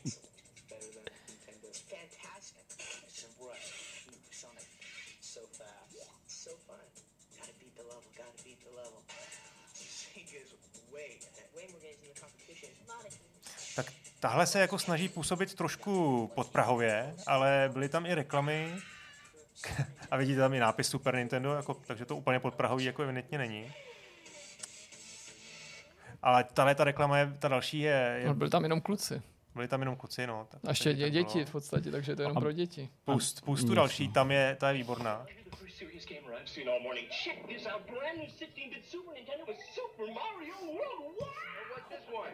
Oh, this is Sonic the Hedgehog from the Sega Genesis. Look at these rad colors, huh? Wow, Sonic's fast, too. No, over here. I like Genesis, and it costs a lot less. But kid, I'll take Genesis. Also, I'll wait. Takže tenhle slizounek z nějakého anonymního obchodu se snažil vnutit samozřejmě SNES teda, hráč se naštěstí nedal. To mi připomíná už trošku tu srovnávací reklamu, jako je třeba ten Airbank, jo, když samozřejmě je tam spíš vidět ten ostrašující případ, jo, že tam je prostě obyčejný obchod, nějaký prostě slizoun chlap, který jako snaží vnutit prostě něco, co není cool, jako my. To ještě prostě, že jo, pohanění té konkurence na druhou, jakože to spojení s tím, že nějaký úlisnej prostě člověk chce vlastně podrazit a strčit ti tenhle podřadnej produkt. Tyhle reklamy musí být velmi výmluvný a to je zase, to mi nahrává na další reklamu.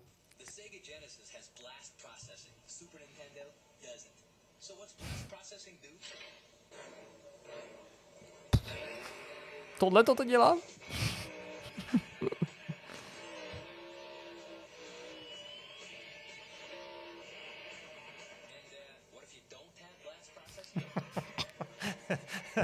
Stará televize s Mario Kartem. Nejvtipnější na tom je, že Blast Processing je prostě čistě a pouze marketingový termín. To neznamená nic. A oni z toho udělali ten marketing měli. Ale oni to, promiň, do toho jako skáču, ale tam je vlastně dobře vidět, na co oni to právě jeli, jako Blast Processing, ale tam ve všech těch reklamách se zmíní jako wow, Sonic is so fast. It's jako prostě, že to je skvělá rychlost. Že to bylo, že to, co prostě oni jako používali jako ten nástroj proti tomu Nintendo. A proto tam ten Sonic je, proto vlastně pořád tam jsou vidět ty sekvence, kde on se tam točí v těch loopingách. Takže jako jo, to prostě bylo zamířený dobře, no. No. Vedle Mega Driveu, teda samozřejmě Sega vedla ještě druhou bitvu. Ta byla asi o poznání, řekl bych, tuší, protože se snažila prodat Game Gear a vymezit se vůči Game Boyům. Tady vlastně se ty zbraně nabízely sami a uvidíme to na několika reklamách. Tohle je ta tištěná, která ještě vypadá celkem, řekl bych, jako vkusně. Odděluje muže od chlapců. To je jako slogan, který se dá použít opravdu jako na všechno. A teď to tedy reklam, jo, který se zaměřil především na to, že Game Boy, samozřejmě správně. Tak ukáž, plus jednu.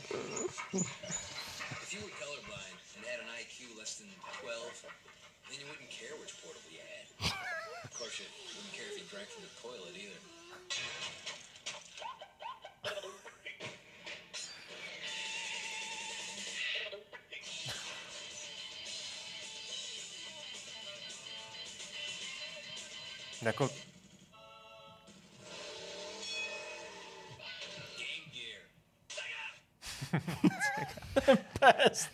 no jo, no, tak Game Gear byl určitě i dobrý, no. Netpost další, tam ty dvě další jsou ještě jako ujetější, tohle jste vlastně viděli.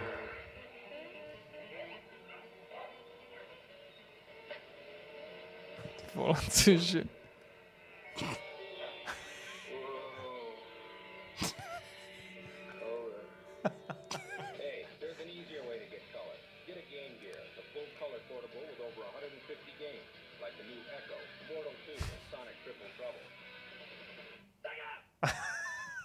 To ještě ale hráčům neříkali, jak jsou hrozně chytrý a vážní.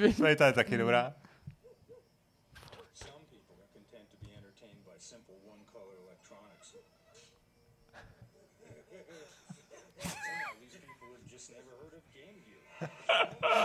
Takže oni nejenom, jakože my jsme cool, ale oni jsou úplně uncool, jako...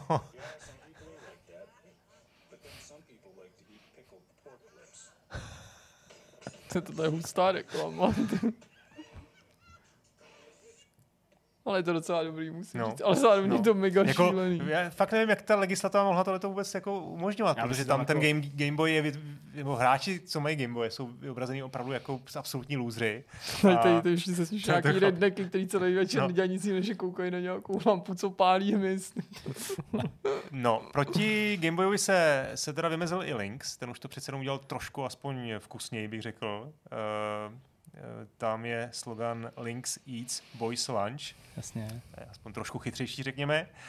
Je tam na té reklamě teda znova vyobrazen konkurenční produkt a jsou tam porovnávaný různý parametry. A tím už se dostáváme k tomu Jaguaru, který teda si před pár týdny ukázal ten slogan Do the Math, který myslím, že my jsme určitě nepoznali, protože jako kdo by řekl, že Do the Math bude slogan Jaguaru. A tohle je konkrétně reklama, na který vidíte v podstatě přes polovinu jedné stránky obrovskou tabulku, která srovnává parametry 5 konzolí. A která upřímně řečeno hovno znamená. Hovno, úplně, no. Řekl to dobře. A všechny ty parametry jednotlivý. Vítězí v nich Jaguar. No to je paráda, ty, no. Já taky vzpomínám, jak všechny ty hry vycházely na Jaguar, jak jsme si to s ním užili. Těch bylo, viď? Takže tady ta reklama opravdu přesně uvádí čísla, které měly jasně ukázat, která konzole je nejlepší a prostě tohle, jako spočti si to, proto jako do the math. Ukaž další obrázek, kdyby to jako nestačilo.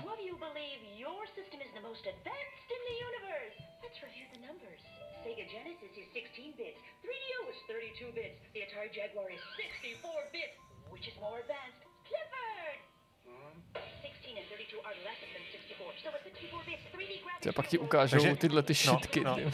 A nejenom, že ti to teda ukáže 16, 32 a pak tu 64 ještě zakroužkuje a pak se ještě zeptá...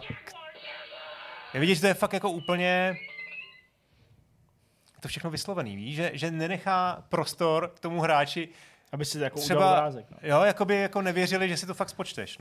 No a tady mělo ještě pak jednu reklamu, to je další kousek, kde byl na dvou stránkách, a celá ta levá stránka teda má velkýho slona a je tam titulek Vidíte na obrázku slona? Pokud ano, pak jste dost chytří na to, abyste pochopili, že platit $149 za 64-bitový Jaguar dává větší smysl než $300 za 32-bitový systém. No, tak a tady aspoň teda tu konkurenci explicitně nemenovali, no. Ale upřímně řečeno teďka, jako, já vím, že o tom to téma není, ale jako teďka bez ohledu na tu cenu, ten, kdo si koupil 3DOčko, tak byl určitě víc happy, než ten, kdo si koupil prostě před PlayStationem Jaguara, že na tom 3DOčku aspoň vycházely nějaký hry. Já jsem s mámou čekal na PlayStation. Ale 3DOčko máme hned tam. Ne, s tím to si nespokojíme, to nebylo. Není to ty automobilky náhodou, nekoupíme to Jiříku. Že 3DOčko je stejný jako Jaguar, prosím. Ty na tom byli. Na Jaguaru vyšlo asi 5 úplně debilních her prostě. Počkej, jako 5 celkem? No, tak. Tam bylo 5 hodně dobrých her a zbytek jako byly debilní. A 3DO vlastně jako nemám moc velký přehled, ale tam podle mě ani těch 5 jako nebylo dobrých, ne? Víte to konzole, která nám dala Need for Speed a vycházela tam mraky Speed, ale jako dobře to úplně normálních her, které byly i na PlayStationu a na Saturnu, zatímco na téhle blbosti už pak nevycházelo vůbec nic. Ne, fakt Jaguar je... Ale tak to tam úplně zabrušovat nechci, ale jako z mého pohledu to 3DOčku vlastně... Takže jsi fanboy Jaguaru. Čím si přijel? Počkej, ještě ty jsi přeskočil. Já to tam mám. Aha, tak já jsem tam neměl. Mám tam někde tu 18, 19, 21, nebo to tam jsem smazal. To je někde. Jo, tak to jsou tyhle ty 4. Ty ti mám pustit. To je 3DO, tam teda 3DOčko nešlo otevřeně přímo proti konkurenci. Ačkoliv, jestli si to jako, Jirka by si to mohl pamatovat, Trip Hawkins, ten jako šil do konkurence extrémně, ten se jako nebál ničeho. Ale konkrétně tady v té reklamě teda vidíte, že se snažila zákazníky poučit. Na konci, můžeš ještě dál, to jsou 4 stránky celkem, na konci je ten jasně znějící message. Máme nejpokročilejší herní systém na planetě, máme 200 her, máme ocenění. A víte vy co? Je to všechno tady a teď. Ne příští měsíc, ne na podzim, máme to teď a oni ne. Je to tak jednoduché. Ještě na tu 4. stránku, tam je vlastně vidět ten hlavní klip. Tohle je jako pěkná vlastně 4 stránka, viď? A tohle je ten message prostě, máme to teď. No tak to bylo asi v očekání na PlayStationu a možná i Saturnu. Přesně, potřebovali vychytat měli to okno krátký, kdy opravdu byli jediní na trhu a chtěli to využít. No podívej, takových skvělých her. Tohle tu 2 stránku by Jaguar v životě nesložil. To ne, no, další byl teda zpátky ten turbograf.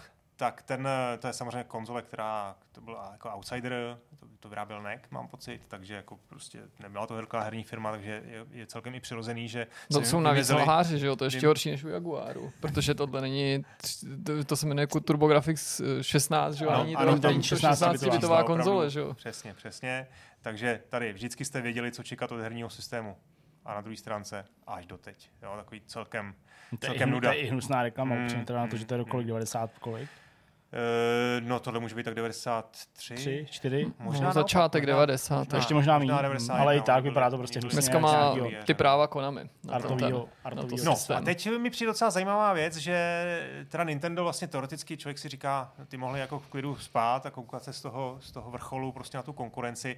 Tak jednak to určitě není pravda v případě Nintendo 64. Tady vidíte teda ještě reklamu, která dokonce má logo Ultra 64, což byl vlastně pracovní název, který potom byl změněný. Takže tuhle tu reklamu Nintendo zadalo půl roku minimálně před vydáním, při vydáním 64, protože čekali, potřebovali přesně lidi přesvědčit, aby čekali. Byl tam ten slogan... Nemůžete si koupit? Počkej, já to tady... 20. Jo. Proč? Jo. No ale ty dvě nejzajímavější reklamy jsou ty další. Tohle je prostě na komodu.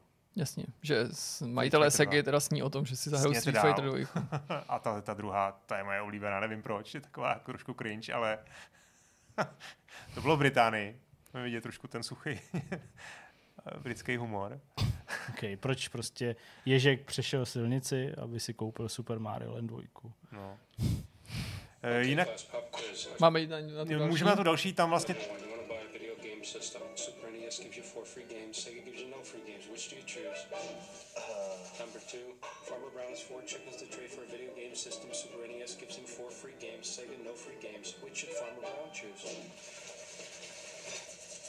Number 3. Buy any Super NES system and for $3.50. Takže tam prostě bandovali Super Mario All Star se 4 hrama, tak na tom postavili jako tu kampaň trošku jako nedůstojný asi od Nintendo, ale vlastně to bylo úplně stejný koncept jako ten Jaguar, jo. Prostě 4 je víc než 0. A byl tam chlapík, který to nechápal. Tohle je zajímavá reklama na Final Fantasy 7. Nevím, jestli to je reklama zadaná PlayStationem, spíš asi Squaresoftem. Jak známo, to asi víte, že Final Fantasy původně mělo být na Nintendo 64. Ale potom ta cartridge jim příliš nevyhovovala, nemohli tam prostě realizovat ty svoje plány, tak udělali hru na PlayStation a je tam teda slogan někdo prosím dejte chlápkům, kteří vyrábí cartridge hry, cigaretu a pásku přes oči. Takže vlastně nevím, nedá mi tohleto moc smysl, jak tohle má pomoct Final Fantasy 7, přijme mi to takový jako šťouchnutí prostě do Nintenda, který je bezdůvodný, ale jako určitě historicky stojí to za vidění. No tak ono prostě, jasně, ale je to taky takový jako symptom té doby, protože si pamatuju ne konkrétní reklamy, ale že na tom stálo víc těch HD, kdy na jednu stranu prostě zastánci PlayStationu nebo CD-ROMu obecně říkali větší kapacita, FMVčka, zvuková kvalita lepší, prostě v audio CD kvalitě, ale na druhé straně lidi, co zasměli Nintendo 64, ti mohli oponovat mnohem rychlejší nahrávání, věci prostě, které jako fungovaly líp na cartridge prověřeným materiálu, než pořád relativně nový prostě CD-ROM technologie. Jo, jako jasně, jenom ten message jako vlastně jako neútočíš na konkurenci. Jestli chtěli komunikovat, máme CDčko, větší kapacita, tak to mohli udělat jako na zákazníka trošku srozumitelnější než... No jako navíc je to takový ten hloupý argument, jenom protože máš nějakou technologii, že tím pádem budeš mít lepší hru. Což nemusí nutně vždycky. Přesně tak. Tak další reklama, to je to, co říkal, nebo reklama, to není reklama, to je vlastně takovýto návod japonský Sony, která se vystřelila z Microsoftu, to je z roku 2013, kdy... Uvádění Xboxu One, kdy vlastně Xbox měl to malý okýnko, kdy vlastně nezvládli to půjčování her, chtěli to tam nějak jako velmi omezit.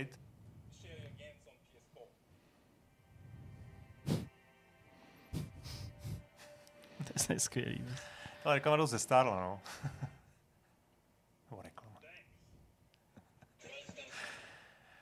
Ale má to na YouTube teda jako strašný miliony. Jo? No taky je to dobrý způsob, jak využít prostě konkurenční slabiny, konkurenční blbosti. Tohle zdaleka není tak agresivní jako ty příklady z těch 90. let, ale dokážeš toho vytěžit mnohem víc, protože vezmeš něco, kdy se zrovna tvoje konkurence v bezprostředním živým přenosu střelí do nohy a protože na to dokážeš rychle reagovat, tak zdánlivě vlastně hloupým argumentem lidem řekneš, aha, no tak... Tady to funguje tak jako vždycky a tam mi vymýšlí nějaký systém, který já nechci. Tam vlastně že to šlo o to, že na Xboxu měl nějak jako ta licence spojený prostě s tvojí konzolí a nějak tak, to jako... Ale že to počít jde online, ale něco... To je jedno, podstatně je přesně, že už si to ani nepamatuješ, jako, ale už to bylo to komplikovaně, i kdyby to někdo myslel dobře. Možná to dokonce mohl být i nějaký dobrý nápad na začátku, ale... No, prostě... No, mám tady ještě poslední dvě reklamy, které nejsou teda úplně s konzolovými válkama, ale vlastně do jistý míry, jo, tohle je reklama na 3D Fixko, která ukazuje, má takový slogan, konzolové hry mohou být hodně zábavné, stejně jako loutky na prstu.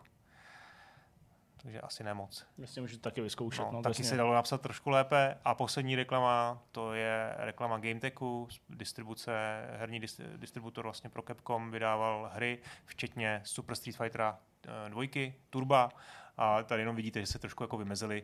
Ani ne tak jako vůči konkurenci, ale je tam prostě, to je nejlepší arkádová, ne, nejlepší PC hra v historii a je tam Mortal Komedy a Doom 2. Ty jo, to jim to ale nandali. To úplně, to bych úplně šel vyhodit svůj Dump 2 Immortal Komedy a šel hrát Super Street Fighter 2 Turbo. No, hezky, já myslím, tak že se docela jsme se zasmáli. Opakování matka moudrosti a některé tyhle ty kapitoly z té historie jsou vlastně pořád jako zábavný. Jo, jako některé tam byly fakt dobrý. Ale asi se mi po té době nestejská. Nebo takhle.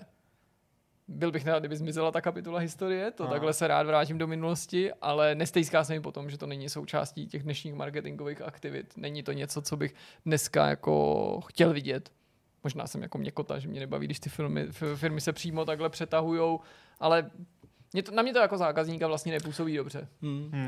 Na mě to vlastně působí docela dobře a vlastně jsme na začátku řešili, že je to jako věc 90. a nebo převážně 90. třeba z pohledu těch videoher.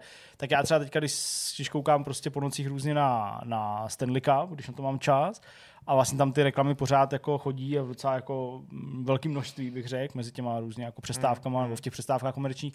Tak tam jako ale takových reklam vždycky pár jako je. Já neříkám, že to je každý zápas 4, nebo někdy to není ani jedna, někdy je to prostě třeba až další zápas, tam prostě objeví nějaká novější reklama, ale třeba na auta, protože jo, to sledují převážně chlapy, že jo, ten hokej, takže tam jsou taky jako chlapácké reklamy, jako nějaký fast foody a prostě na auta. Tak tam třeba jako mnohdy vezmou prostě auto, já nevím, teď neberte za slovo, Chevrolet, řeknou, že má prostě spotřebu tolik a tolik prostě galonů na 100 mil, jo, a to je líp než Honda Civic. Jo, a že to vlastně asi jako není to v principu, jasně, chápu. Jo, není to úplně to útočení, jo, že prostě by se někoho zesměšňoval, nebo to je právě to, by se jako zacílil jako nějaký posměšek, ale že vlastně se jako nebojí ty konkurenční věci tam jako zmínit a vlastně poukázat, my jsme lepší než jiný auto týdle a týdle značky, jo, ve stejné kategorii. A v tom asi není problém, podobně jako mě nevadí, když se Intel a nebo naopak Apple porovnává jako vzájemně svý čipy, svý procesory. Jasně. A priori mi to nevadí, vlastně to jako zákazníci potřebujeme, i když stejně potřebujeme hlavně pak nějaký nezávislý testy. Mě právě vadí, když je to jako kombinace agrese a hlouposti a ta se tady mnohokrát zmotnila třeba v reklamě na Hyundai, soused z Nošovi, soused Mladý Boleslavi, určitě si na to vzpomenete, jaký byl efekt těch reklam. Podle mě, jestli to v krátkodobém horizontu časovým zvedlo povědomí o té značce a pomohlo jí to prodat víc aut, budiš, do těch čísel nevidím, ale hodně jsem sledoval ty reakce těch uživatelů, potenciálních uživatelů a měl jsem z toho minimálně dojem, nebo nabyl jsem z toho dojem, že si firma v dlouhodobém prostě časovém horizontu poškodila svoji reputaci tady a vlastně se stala jako symbolem takového jako hloupého okopávání kotníků, který prostě nepůsobí důstojně. Nepůsobí to sebevědomě, přesně, důstojný to není. Líbí se mi prostě firma, která je sebevědomá, buď to teda tu konkurenci nekomentuje, nebo ji třeba i dokáže pochválit. Prostě nakonec to taky jako párkrát v té herní branži jako vidíme, že třeba lidi z Microsoftu jako pochválili prostě Sony za nějaký titul. Jasně, dobrá hra. Dobrá hra, to je jako super. Líbí se mi třeba i nějaký skrytý narážky, jo. Teď třeba, ale to teda nesouvisí úplně s marketingem, ale prostě ten Keeley, když uváděl Kojimu, tak tam prostě řekl, a teď vám dáme now you get dose of next game from Kojima, jo? Takže tam prostě bylo vidět, že tam nějaké jako pomrknutí, ten trošku fanservice pro někoho, kdo to jako zná nějak do hloubky. Tak tohle mám rád, tohle by mi bych třeba jako bral v nějakých jako marketingových komunikaci, ale je fakt, že jako reklamu, kde se jako praštíš přes hlavu a barvy. To je trošku tumáč už. To je vycpaný prostě veverka, která to pak... To nějaká chcíplá nebo něco. To byla nějaká mršina, že jo? Tam prostě zdřevěněla. Demence úplná. Ale zase tady něco to točili, jsem u toho docela nesmál. A nebo naopak byli úplně v hajzlu. Za úplnou demenci tady. To už se nikdy nerozvíme, asi pokud nikdo s ním neudělá rozhovor, nikdo nepátrá. Honzo, dobrý téma, já jsem se fakt pobavil. Díky za to. A pojďme teda na rozhovor s Kristýnou, její dojmy k E3.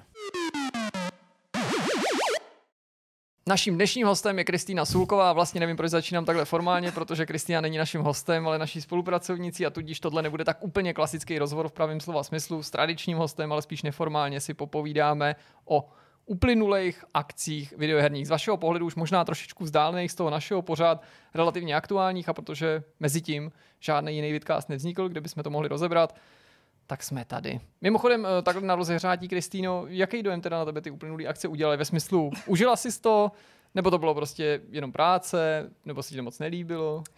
Tak já bych na úvod řekla, že to bylo náročné, což asi jako potvrdíte, že jo? Ale osobně čekala jsem od toho asi trochu víc, protože toho bylo zkrátka moc, když to takhle řeknu. Čekala jsi víc, ale bylo toho moc. I když ono to zní jako protimluv, ale dává to smysl. Jako rozumíme si, ne? No jasně, tak jestli jako je ten problém to, že tam byly prostě hry, které se opakovaly, záplava menších titulů a tak dále. Čekala jsi víc tedy ve smyslu jako těch velkých oznámení? Jako dalo by se to tak říct, že jako neříkám samozřejmě, že tam ta velká oznámení nebyla, ale mám pocit, že tam nebylo nic tak nějak jako v úzovkách osudového, co by se jako zapsalo do paměti. To byla prostě ta E3. To byla ta E3, kde se stalo prostě tohle a tohle, a že se na to bude nějak jako do budoucna hodně jako vzpomínat a lidi na to budou prostě jo, jako tenkrát jsem viděl prostě tohle, oznámili tohle. A ale některé takové momenty tam byly, zase bychom tomu ročníku nekřivdili, protože chvíle, kdy Hideo Kojima oficiálně oznámil spolupráci, i když velice minimalisticky s Xboxem, to podle mě je takový moment, na který se bude trochu vzpomínat, ačkoliv nebyl ozdobený tou samotnou ukázkou, jako vstupem na pódium a tak dále.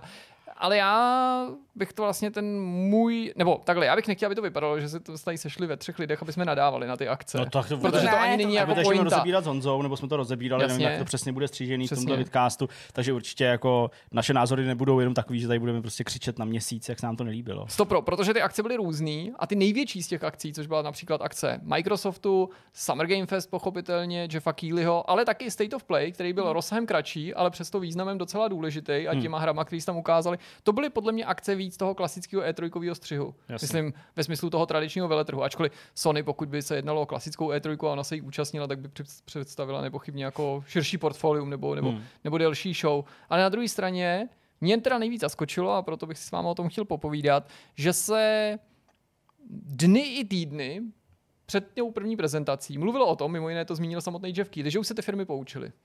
Že už to nebude tolik akcí, že jich bude míň, že budou kratší, že nebudou recyklovat ten materiál, že vzájemně ty pořadatelé si jako nekoukají do karet, ale snaží se tak jako odhadnout, co se tam přibližně objeví.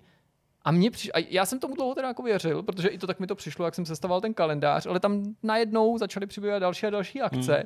A nakonec v tomhle smyslu, pokud jde o recyklaci, dílku a množství těch akcí, mi to paradoxně přišlo horší, ve smyslu ještě rozplyzlejší, než v těch předchozích 2 letech, který jsem až dosud považoval, no nechci říct za to nejhorší, protože tam taky byly jako dobrý akce a dobrý hry, ale jako za příklad takového toho období, kdy jsme se to učili, nebo ty pořadatelé, a myslel jsem si, že letos už se z toho trochu jako osvobodíme, z takového toho šílenství, kdy každý chce mít svoji akci a další den a zase a znovu a už došly hry, tak tam dejme znovu ty stejný, a došly videa, tak tam dejme i ty stejný videa. Bez ohledu na to, že jsi to zpracovával ve velké míře, ty souhrny, texty a tak dále, tak jak ty vidíš tohle, jako to rozplyznutí do možná ještě většího počtu akcí, než jsme si vůbec mohli na začátku myslet. A tím myslím všechny takový ty tribeky a prostě Netflix Geek Days a jak to bylo ještě? Wholesome a tak dále. Guerilla Collective. Jak ti to přijde? Nebo jako je to efektivní pro tebe? Nebo jako diváka třeba i?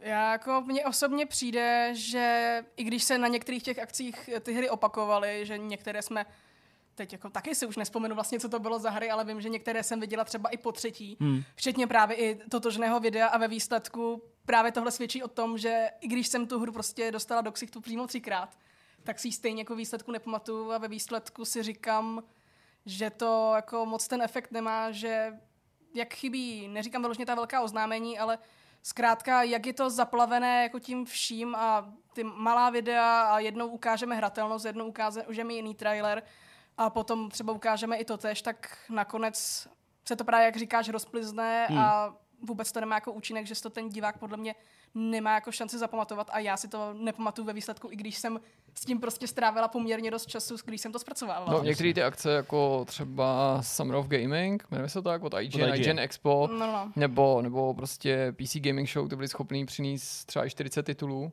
v jedné prezentaci. To mě přijde, že je přepálený to číslo bez ohledu na to, jestli jsou ty tituly malý nebo velký. Já si dokonce ani nemyslím, že by to zachránilo nebo spravilo ten dojem nebo ho výrazně zmínilo, kdyby to byla jedna bomba za druhou. To samozřejmě není ani jako možný technicky proveditelný, přesně.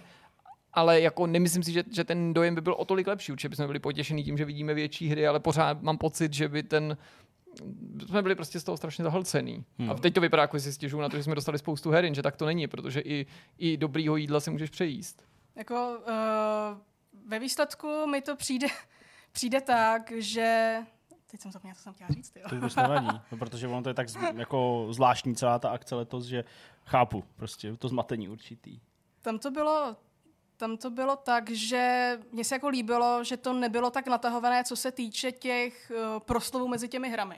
Což bylo něco, na co se jako lidé stěžovali v těch předchozích letech, nebo teda jako vnímala jsem to samozřejmě jako loni, když jsem to poprvé jako zpracovávala s vámi, takže jsem do toho poprvé měla jako jiný vhled než jako divák.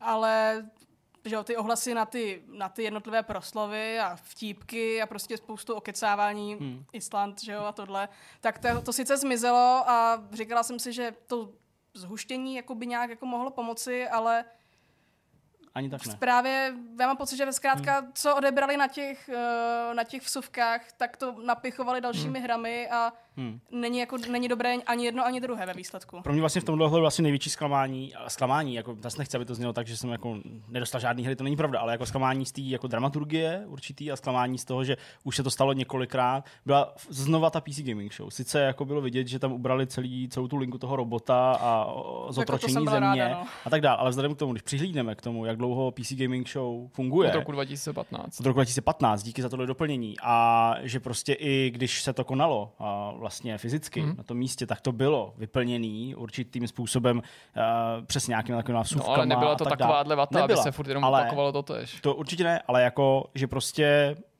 má to takovýhle příznak, že to prostě není jenom akce, kde běží trailery, nikdy tak nebylo, vždycky tam přicházeli i vývojáři, nějak se s nimi mluvilo, pokud se teda bavím o té fyzické části, ale tím, jak to oni vlastně jako natáhli před tím rokem nebo dvouma, před tím rokem úplně extrémně, právě skrz tyhle suvky, tak i když to ubrali letos, tak tam stejně mě přišlo, jako, že na můj vkus si tam toho až příliš, jako toho povídání, až příliš jako takového toho vstupu těch moderátorů, jo, který tam prostě no, ale jako často banální, protože nám řekli znova platformy, znova řekli, kdy to vyjde, znova co jsme to viděli za hru. Že to jako ani nedávalo příliš informačně jako smysl, jako jasně. Nic proti jako povídání, ale bylo to strašně jako, jako ploché o ničem jako totálně. Jak se ti, Kristýno, líbilo rozdělení Microsoftí akce, ačkoliv to samozřejmě nebylo úplně poprvé a nebyla to novinka ve smyslu toho, že jsme dostali prostě tu klasickou showcase, která už několik let a včetně těch fyzických běží v tom střihu, prostě je to jeden trailer za druhým, víceméně bez jakýhokoliv povídání, maximálně jsem tam nějaký host typu, já nevím, Keanu Reeves, jsem tam prostě Phil Spencer, který uvede nějakou věc na konci a pak k tomu ještě přišla ta Extended Showcase, která teda nutně úplně nekopírovala tu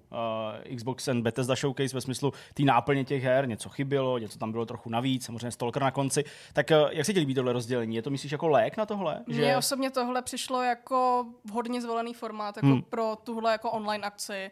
A co jsem tak četla jako ohlasy, tak myslím, že se to jako myslí jako i všeobecní diváci. Už nám to právě rozdělení na tu velkou záplavu těch her a potom nějaké to doplnění je takové jako fajn, že zkrátka ne každého může to povídání nebo nějaký ten větší výhled zajímat, vzhledem k tomu, že prostě se koukne, tak tady si vyberou jednu hru, druhou hru. Tohle mě zajímalo, nepotřebuji vědět víc. Jasně. Že každý si nějak z toho vybere, takže tohle osobně považuji za jako dobré zpracování, ale jako těžko říct, jestli jako jak to bude vypadat jako, že jo, příští rok, jestli tohle jako tenhle formát nebo koncept celkově jako té online E3, jestli to přežije a jestli se třeba někdo jako další poučí, protože pokud by to samozřejmě takhle nějak pokračovalo, tak kdyby se takhle poučilo jako co nejvíce pořadatelů, tak by to bylo fajn, to ale... Ono je docela těžký se poučit, když z druhé strany ty pořadatelé si to pak chválí, že jo? Z hlediska sledovanosti, vývojáři říkají, že jim fakt narůstají ty počty těch vyšlistů, takže se může zdát, že jsou vlastně spokojení všichni až na nějaký notorický kverulanty z řad diváků, ale já si myslím vážně, že jsou trochu organizátoři a vývojáři, kteří se na tom nepřímo podílí, trochu odtržený od té reality, že to může fungovat z hlediska čísel, i když mám pocit, že letos bylo teda patrný, že se to začalo propadat, že lidi, když v minulých letech, tím jak se obrozoval celý ten formát těch akcí, protože hledal nějakou novou podobu, tak mi přišlo, že když člověk narazil na horší akci, to se netýká úplně nás, protože my jsme prostě ji nevypli, že jo, ale normální divák, tak to neměl takovou tendenci vzdát a sledoval v naději, že tam přijde. Letos jsem prvně si všim víc, že ty lidi jako odcházeli. Tím nemyslím jenom od nás, ono to bylo vidět i na těch oficiálních nebo původních streamech, že už lidi si řekli po těch 3 letech, jo, tak to znám, takže během půl hodiny tady nic nebylo, nebo z mýho pohledu nic nebylo, záměrně trochu přeháním, no to že jo. Tak to už nebudu pokračovat. Už bylo vidět, že takže možná ani ty čísla nebudou tak světový, ale navázal bych i na to, co říkala Kristýna, protože já jsem přesně chtěl říct, že mi přijde, že paradoxně, navzdory tomu, že ten přístup je zcela odlišný, tak Sony a Microsoft podle mě zvolili nejvhodnější věci nebo nejvhodnější způsob té prezentace. To, co udělala Sony, určitě neodpovídá klasický tiskovce a vůbec nechci říct, že je to tak široký jako bohatý to, co udělal Microsoft, ale je to efektivní pro tuhletu dobu. Je to online, má to prostě nějaký svý výhody, má to nějaký svý omezení a Sony si řekla, prostě já pracuji s nějakým počtem her, tak ty prostě vměstnáme do nějakého času. Ani tam nebyly ty zbytečné řeči navíc, zároveň se tam ale něco doslech, prostě pokud to považovali za důležitý, her bylo dost, byly to velký tituly, dokázali k sobě stáhnout i third party věci. Mimochodem uvědomuji si, samozřejmě kdo by mi mohl vytknout, no to se jim to dělá, že jo, když ovládají tu konzolovou platformu. Jo, to je logicky, ale tak to jsme řešili i v letech E3. No a na Microsoftu, který to udělal úplně opačně svým způsobem, se mi ale líbilo, že se s tím množstvím zvládli vypořádat, že dobře jako to rozsekli na ty dvě akce, zdaleka ne poprvé.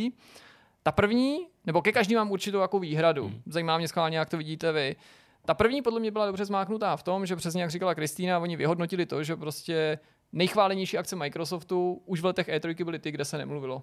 A kde se neukazovaly taky tabulky, čísla a prodeje. To už dávno ty firmy pochopily. Mimochodem, ale i tohle je dobrý tady připomenout, že jsme tady mívali akce úplně jiného druhu, jo, na který se ukazovaly peníze, grafy, penetrace, kusy, retence, televize, prostě, přesně. Všechno. Takže jasně, v tomhle ta první byla akce byla super. Může to znít úplně nehráčsky, ale já musím jako říct, že i tady bych trochu jako váhal s tím rozsahem. Jestli prostě bych to neskrátil třeba o 15 minut, jestli bych nějaký her neubral, i když ta akce určitě netrpěla na jako nezajímavý tituly nebo nudný tituly. Já vím, že oni prostě měli z čeho vybírat, takže prostě si ten rozsah mohli dovolit.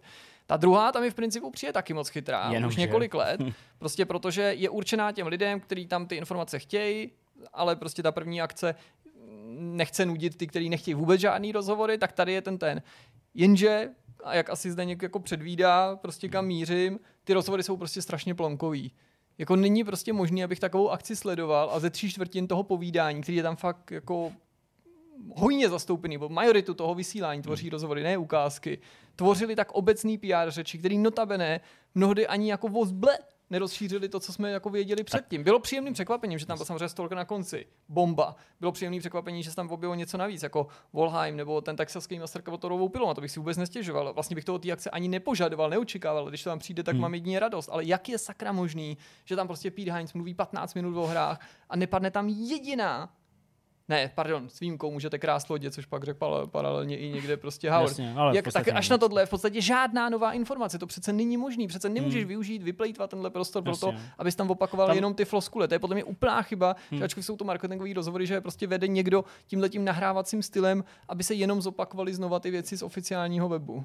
Tam dobře to bylo vidět třeba na té Forze. To byl úplně opak toho, protože prostě nevím, jestli daný tím, že vývojáři Forzy ještě před vydáním vlastně, že dělali prostě takovýto dlouhatánský pásmo vždycky x dílů, kde rozebírali nějaký ty věci a fakt mluvili hodně k věci, mluvili o těch detailech, tak vlastně tady na ploše pár minut, byť v tom jejich setupu, že v té jejich skupince, ve který to prostě dělají už hrozně dlouho, tak vlastně odhalili všechno podstatné o tom, biomy, auta, způsoby závodění, kde se to odehrává, že tam je festival, kolik máš částí v editoru a vlastně jako to byly do té doby věci, které jsme možná mohli tušit, asi jo, možná se někde v nějaký míře trochu už jako objevili v náznacích, že tam bude to a to, ale vlastně to byl takový jako kompletní balíček, přesně to, co bych očekával od nějaký extended showcase, něco, co je jako trochu navíc. Takže tam jsem viděl trailer, zaplácali jsme si, viděli jsme datum, kdy to vyjde a tak dále, kolik to bude stát a tady jsme prostě viděli, jak to funguje, jaká je zatím nějaká filozofie v filozofkách nebo něco a to mi přišlo super. U toho Starfieldu, obecně u té Bethesdy jsem byl jako brutálně zklamaný přesně z toho, co ty si říkal. Pete Hines sledoval to taky. Pete Hines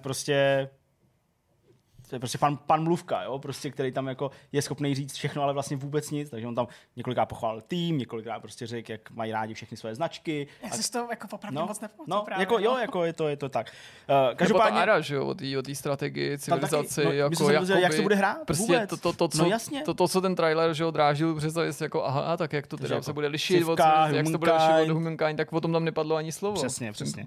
Jo, takže princip je dobrý, ale obsah teda příliš dobrý nebyl. Samozřejmě to střídalo, byl tam ten Stalker, já myslím, že ten to hrozně jako vlastně vyvažuje a možná jako to dokázalo přebít, zvrátit to do nějakého jako, pozitivního ve smyslu toho, že jsme viděli tu ukázku. Já samozřejmě chápu, že ten blok předtím, který měl jako zvýšit to povědomí, ještě třeba i v Americe. Já vlastně nevím, jaký tam povědomí o té válce mají. Jo? To já vlastně nevím. Já v Americe teď nebyl poslední půl roku, nemluvil jsem z Ameriky. Jo? U nás samozřejmě je to téma číslo 1, takřka pořád. Tak nevím, jak na to nahlížejí ve Spojených státech nebo v Kanadě. Takže to bylo samozřejmě šíleně silné, to poukázání, že prostě ty lidi jako se zapojují do toho konfliktu a že to jako není snadný a že tam skutečně jako ta válka probíhá. To bylo samozřejmě silný ten závěr, ale to, že ukázali tu ukázku, to podle mě jako přebyl do pozitivna ve smyslu jako pocitu z celé té akce. Ale abychom tady nemluvili o jenom o problémech nebo prostě tom, co se nám nelíbí, tak pochopitelně tady byly věci, které se nám líbily. Už některé tady zazněly, logicky, ale když bychom to teda vzali vlastně takovým tím nejtradičnějším způsobem, a to mě zajímá, zejména u toho, Kristýno, protože samozřejmě s Jirkou a tak dále se ještě o tom budeme třeba bavit, tak máš tam ty něco, co tě jako fakt potěšilo? Takovým tím hráčským pohledem, hra, prostě nějaký titul, na který se těšila nebo si z ní chtěla vidět víc. Je tam něco takového? Tak jako mě určitě potěšil Phonopolis a tak to se dalo čekat. Jasně. Ale když teda jako pomenu Amanitu a Phonopolis, a takhle, mě potěšila třeba i ta Arma, protože zkrátka jako česká účast tady jako něco to znamená, takže jako to je vždycky fajn.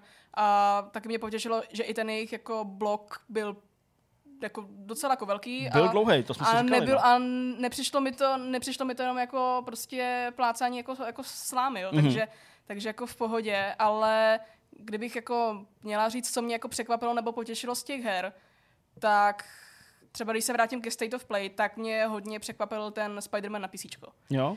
To bylo... Já jsem si kvůli Spider-Manovi vlastně kupovala PlayStation tenkrát, takže...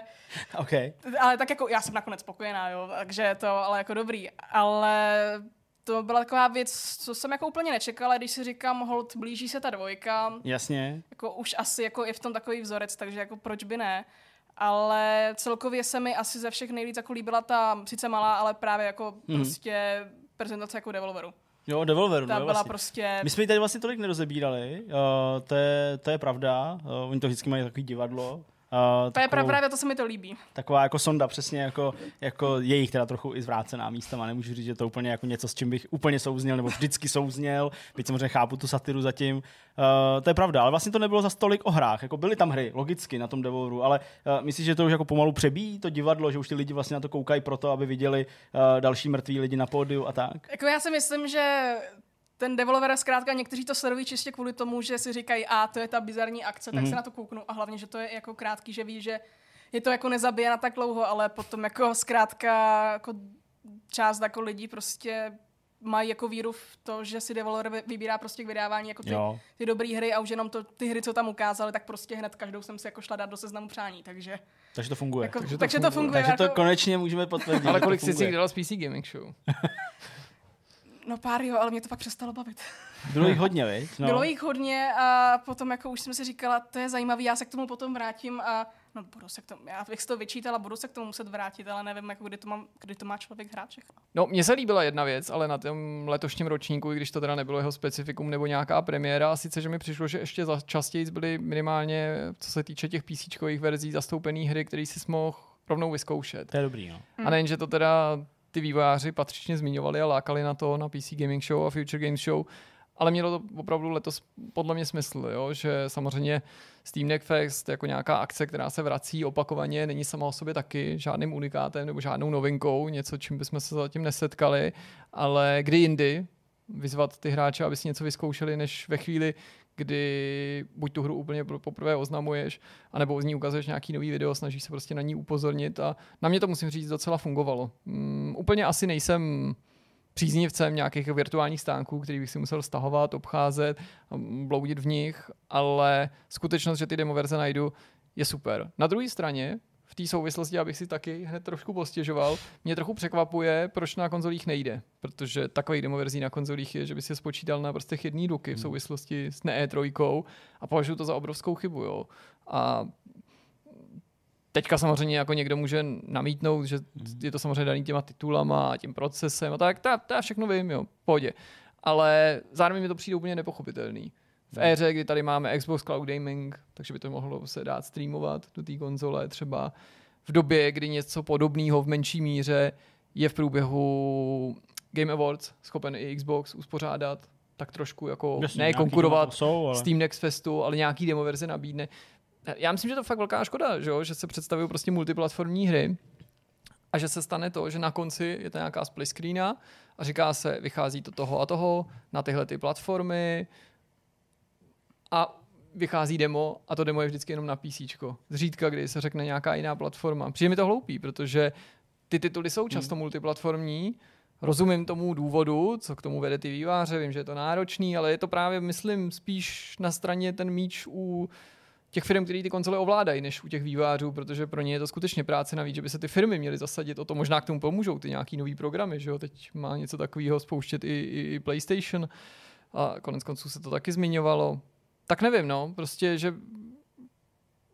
Hele, sleduju alesky takový simulátor, zaujme mě, říkám si, začíná to vypadat z květu, chci si to vyzkoušet, proč je na konci informace jenom o PCčkovým demu, když ta hra je multiplatformní. Jasně. Chtěl bych si ji zahrát prostě na všem. Je podstatný říct to, co tady Jirka jako naznačoval, a ještě jednou to jako podtrhnout. Jako, ano, ty objektivní důvody, takový ty, který zatím stojí, je to velký nápor titulů, musí projít certifikací, ne všichni třeba to chtějí ochotně platit, ne ze strany Sony prostě nějaká jako ochota v nějaký obrovský várce zkontrolovat prostě 50 demo verzí, jo, a nechat je projít tím procesem. Tyhle ty věci tam jsou, ale přesně jako je zvláštní, že tady prostě neexistuje ta vůle to na těch konzolích nebo na tom PlayStationu mít, to je vlastně pravda. A kdy jindy bude větší, než v době, kdy pořád ještě ty standardní akce nejsou samozřejmostí. No, jakmile se ty lidi začnou vracet na nějaký festivaly, veletrhy a výstavy a ty firmy zase získají zpátky tu rétoriku, ale my ty naše hry ukazujeme, stačí zajet tady prostě do nejbližšího města a tak dále. Z našeho pohledu to samozřejmě mnohem větší problém, ale dejme tomu, tak už nebudou mít žádnou vůli, žádnou ochotu to dělat, zatímco teďka jsme tak jako bychom na ně měli tlačit a říkat, hele, tak my nikam jet nemůžeme, tak nám prostě ukažte ty vaše virtuální stánky, nechte nás ty vaše hry zahrát. Chybí ti to mimochodem, ty ale hraješ hodně na PCčku, tak možná jako, to tak nepociťuješ. Já právě hraju jako zejména jako na PCčku, takže já mám jako všechno na dosah ruky, ale vím, jako, že si lidi jako stěžovali, i právě někdo to zmiňoval jako, že u nás na Discordu, že prostě by si to jako rád vyzkoušel, ale prostě no, ale já nehraju, že na PCčku a jako to teď s tím, jako nechci jako si to tam jako tahat, nechci tam tahat s tím, prostě nechci to nějak jako řešit tak jako smůla. Podle mě jako se tím právě jako ty hry připravují i jako o možnou pozornost jako budoucích potenciálních hráčů na konzoli, kteří by třeba o tu hru zájem měli, ale zkrátka by si ji rádi vyzkoušeli a potom se k ní už třeba nevrátí jako v plné verzi. Je to blbý. A hrála jsi nějaký demo? Zkoušela jsi? Nebylo prostě? Chtěla jsem se na to podívat o víkendu, ale... Jasně, chápu. Nestíhám. Kristýna má 18 prací a pak ještě píše všude na internetu, takže je to... Pozor, já píšu teď ročníkovku a seminárky. Ještě k tomu všemu, takže to je jasný. Takže... A samozřejmě ten konec internetu se taky sám nenajde, že jo? A prostě navíc je to jako vesmír, pořád se rozpíná. Kristýna má každý den za úkol doběhnout na ten existující konec internetu. Ne, jasně, chápem, prostě času je málo, já to dobře znám. Když si loni začala poprvé zpracovávat pro nás souhrny z E3 v uvozovkách, letos si na to navázala, tak jaká je ta osobní zkušenost, protože vím, že jako pohled do zákulisí baví naše diváky velmi značně, u tebe to určitě nebude výjimka, myslím jako ve smyslu toho, jak moc se to zajímá, tak co hezkého si prožila, jako minulý rok to bylo jak, že jste nějak jako někde i chvilku nezvládla, musela si jako vydýchat trošku, že to bylo příliš, tak co bylo letos? Letos jsem 3 dny nespala. 3 dny si nespala, no vidíš, tak to je hezká vizitka. Vidíte, pište o hrách, udělá to z vás lepší lidi. A jak se s tím se jako vypořádala, nebo v pohodě? No, vypořádala tak, ono bylo 6 ráno, já jsem se bála jít spát s tím, že nevstanu do práce, tak jsem se šla učit, no a pak jsem si udělala kafe, šla jsem do práce a další den to bohužel dopadlo stejně, bez toho spánku a takhle jsem jela 3 dny. A to není úplně zdravý, ale. Není, ale přežila jsem to zatím. To je docela dobrý přístup, no, tak ty jsi mladá, tak ty můžeš. Ale tak jako ten Xbox byl potom zajímavý, tak to aspoň stálo za to. A ty jsi říkal nějaký pojistky, ti vypadly? No, to bylo teď, co to bylo, Future Games? Nebo teď to bylo, co bylo poslední? Já nevím, kdy ti vypadly pojistky. Já už nevím, který to bylo den. To je jedno, ale no během... to se stává, když má člověk tu insomnii. Prostě, že... Tak a to bylo jako během nějaký konference, to já ani nevím. To bylo, to jsem psala sama, vy jste vysílali a takhle si píšu a najednou tma. A ty jsi psala na počítači nebo na notebooku? Na mikrospánek třeba. Přesně, taková. Já jsem šla hrát ty pojistky. Najednou tma, říkám si, aha, tak si říkám, tak a jsem jako hodně někde. Tak jsem vylezla z pokoje a koukám, někde budeš? Koukám, druhá půlka chodby svítí, tak si říkám, tak zase jenom u nás. Pojistky. A to je nějaký obvyklý problém u vás? Nebo? No, u nás se to na koleji bohužel, nebo na našem patře se to děje často, takže... No, a nebála se, že třeba takhle začne nějaká hororová hra? Takhle to třeba to je součást virálního marketingu. Ale v té kuchyňce se svítilo, tak dokud se svítí v kuchyňce, tak... No ale ta žárovka určitě jenom problikávala. Ale to je normální, takže to mě nepřekvapilo. No, takže to šla nahodit? No, šla jenom, že on to naštěstí potom někdo stihl ještě přede mnou, protože já pravdě do dneška nevím, kde ty pojistky jsou, ale... Jasně, chápu. Ale... to už se trochu stalo. Tak teď už to začíná hodně teda připomínat zápletku nějakýho... Outlastu nebo něco takového, šla jsem nahodit pojistky, ale nevím, kde jsou. Přesně, musím hledat. Měla jsem u sebe jenom, že mobil, ten se mi pomalu vybíjel. Takže... No, je to Outlast. No a jako kamera nic, baterky nic a za chvilku by se zhaslo všude. Dobrý, no, pak by mě naháněla v noci vrátná. Aha, pokud je vrátná upír, tak je to naprosto v pořádku. Pocit mám. Tak je to v pořádku. No, ale tak... to už se vzdalujeme od hry teda hodně. No a dobře, když se jako vrátíme, tak bylo to pro tebe letos jiný? Snesitelnější, využila si svoje know-how a zkušenosti z loňského roku? Tak věděla jsem, do čeho jdu, takže už jsem nebyla překvapená a hlavně zaražená a tolik jsem Dobře, panikařila jsem, ale... To nemůžeš říkat, že jo? To nikdo neví určitě. Dobře, nepanikařila jsem. Tak, všechno se zvládlo. To, že se trailery neobjevovaly nebo třeba s 15-minutním zpožděním, tak to vůbec není důvod k tomu se čehokoliv obávat. Jasně, no vidíš. A nakonec tam stejně byli v tom článku, takže v pořádku, zvládlo se to. No, co se dá dělat. Ale mám pocit, že to celkově bylo hektičtější a náročnější právě kvůli tomu počtu. Nebo možná si to nepamatuju, ale mám pocit, že loni si třeba jako některé ty konference byly fakt útrpné právě jako kvůli těm jako řečím, ale... A taky myslím, že loni to vycházelo, že bylo nějak hůř jako i časově. No určitě, to bylo letos. To vlastně by tady mělo zaznít, to bylo letos úplně výjimečný. Jakože časy ty k nám byly teda mimořádně milosrdný. To nejenže... Jako loni jsme dělali něco ve 3 v noci, ne? Jo, no teď právě, ale to nikdy takhle dobrý, ale jako to i v těch předchozích letech se to průběžně zlepšilo, když se to srovná prostě s těma klasickými ročníkama a akcemi, které začínají ve 2, ve 3 nebo ve 4 ráno. Popravdě jako moc jako jsem si neuvědomovala, protože tohle na mě nějak moc vliv nemá, ale zkrátka jako... bylo toho moc, měla jsem upsané prstníky. No tak teď ale máš možnost si odpočinout, protože v srpnu jedem znova. Přesně. Let's go. To Německo ještě musím nějak vyřešit, jak to bude, no je to takový ošemetný, jako s Deutschlandem, vzhledem k tomu s Gamescomem teda, vzhledem k tomu, že tam prostě jako nikdo nepřislíbil žádnou účast, tak ještě těžko říct, jak to všechno bude probíhat, ale určitě budou tiskové konference, určitě bude Opening Night Live, určitě bude nějaký malý Xbox, si myslím. A je už naplánovaný Summer Game Fest. Summer Game Fest, no jasně. Ne. No, ale to je ten Opening Night Live. Future Games Show, tak, jasně. Takže jako ono toho tam bude zase dost, tak to vám zase bude Kristýna zprostředkovávat textem. No a teď vidíte, co to obnáší, takže aspoň jí budete vyhlížet přesně. Její články s o to větším nadšením. Tak, přesně. Budete myslet na to, že vypadnou pojistky. Přesně. Je něco, co jsme nezmínili ve smyslu tvých zážitků z letošní ne-E3, ještě něco ti utkvělo v paměti? Jestli tam něco takového jako je, kromě pojistek. Army a Fonopolis? Ne.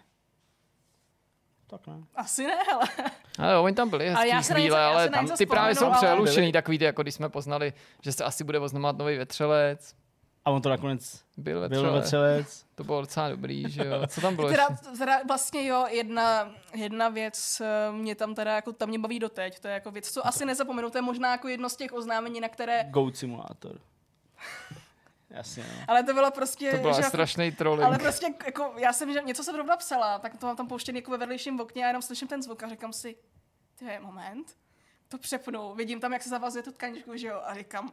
Tyjo, je to zpátky. Do prdele, je to tady, Island. Že jo. Píšu Honzovi, hovno, vole, Dead Island.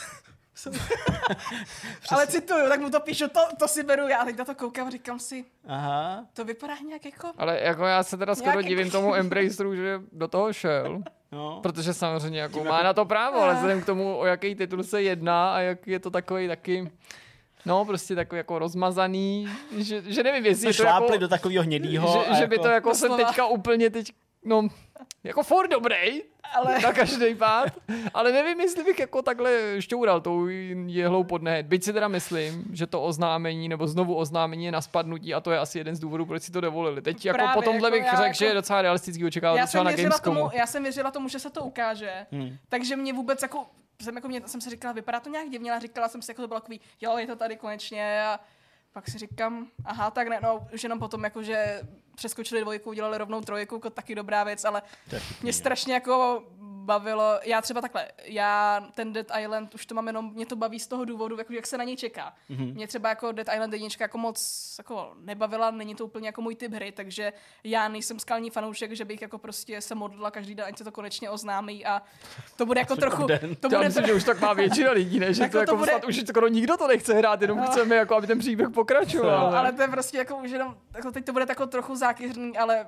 Prostě jak se najednou změnil ten chat na tom oficiálním prostě streamu a prostě jenom jsem si říkala, ježiš, chudáci lidi, prostě mě jich je tak líto. Jo, někdy je to zlý, no. Ale tak... Ale jako for dobrý teda fakt. Jako for dobrý. Tak se na to oznámějí, myslím teda jako ne Goat Simulator 3 blíž, ale ten Dead Island, na který čekáme všichni strašně dlouho. Takže to oznámí. Teďka vstoupíme do toho německého rajonu, nebo v tomto případě německo-rakousko-švédského rajonu a prostě já věřím, že to Embracer opanuje.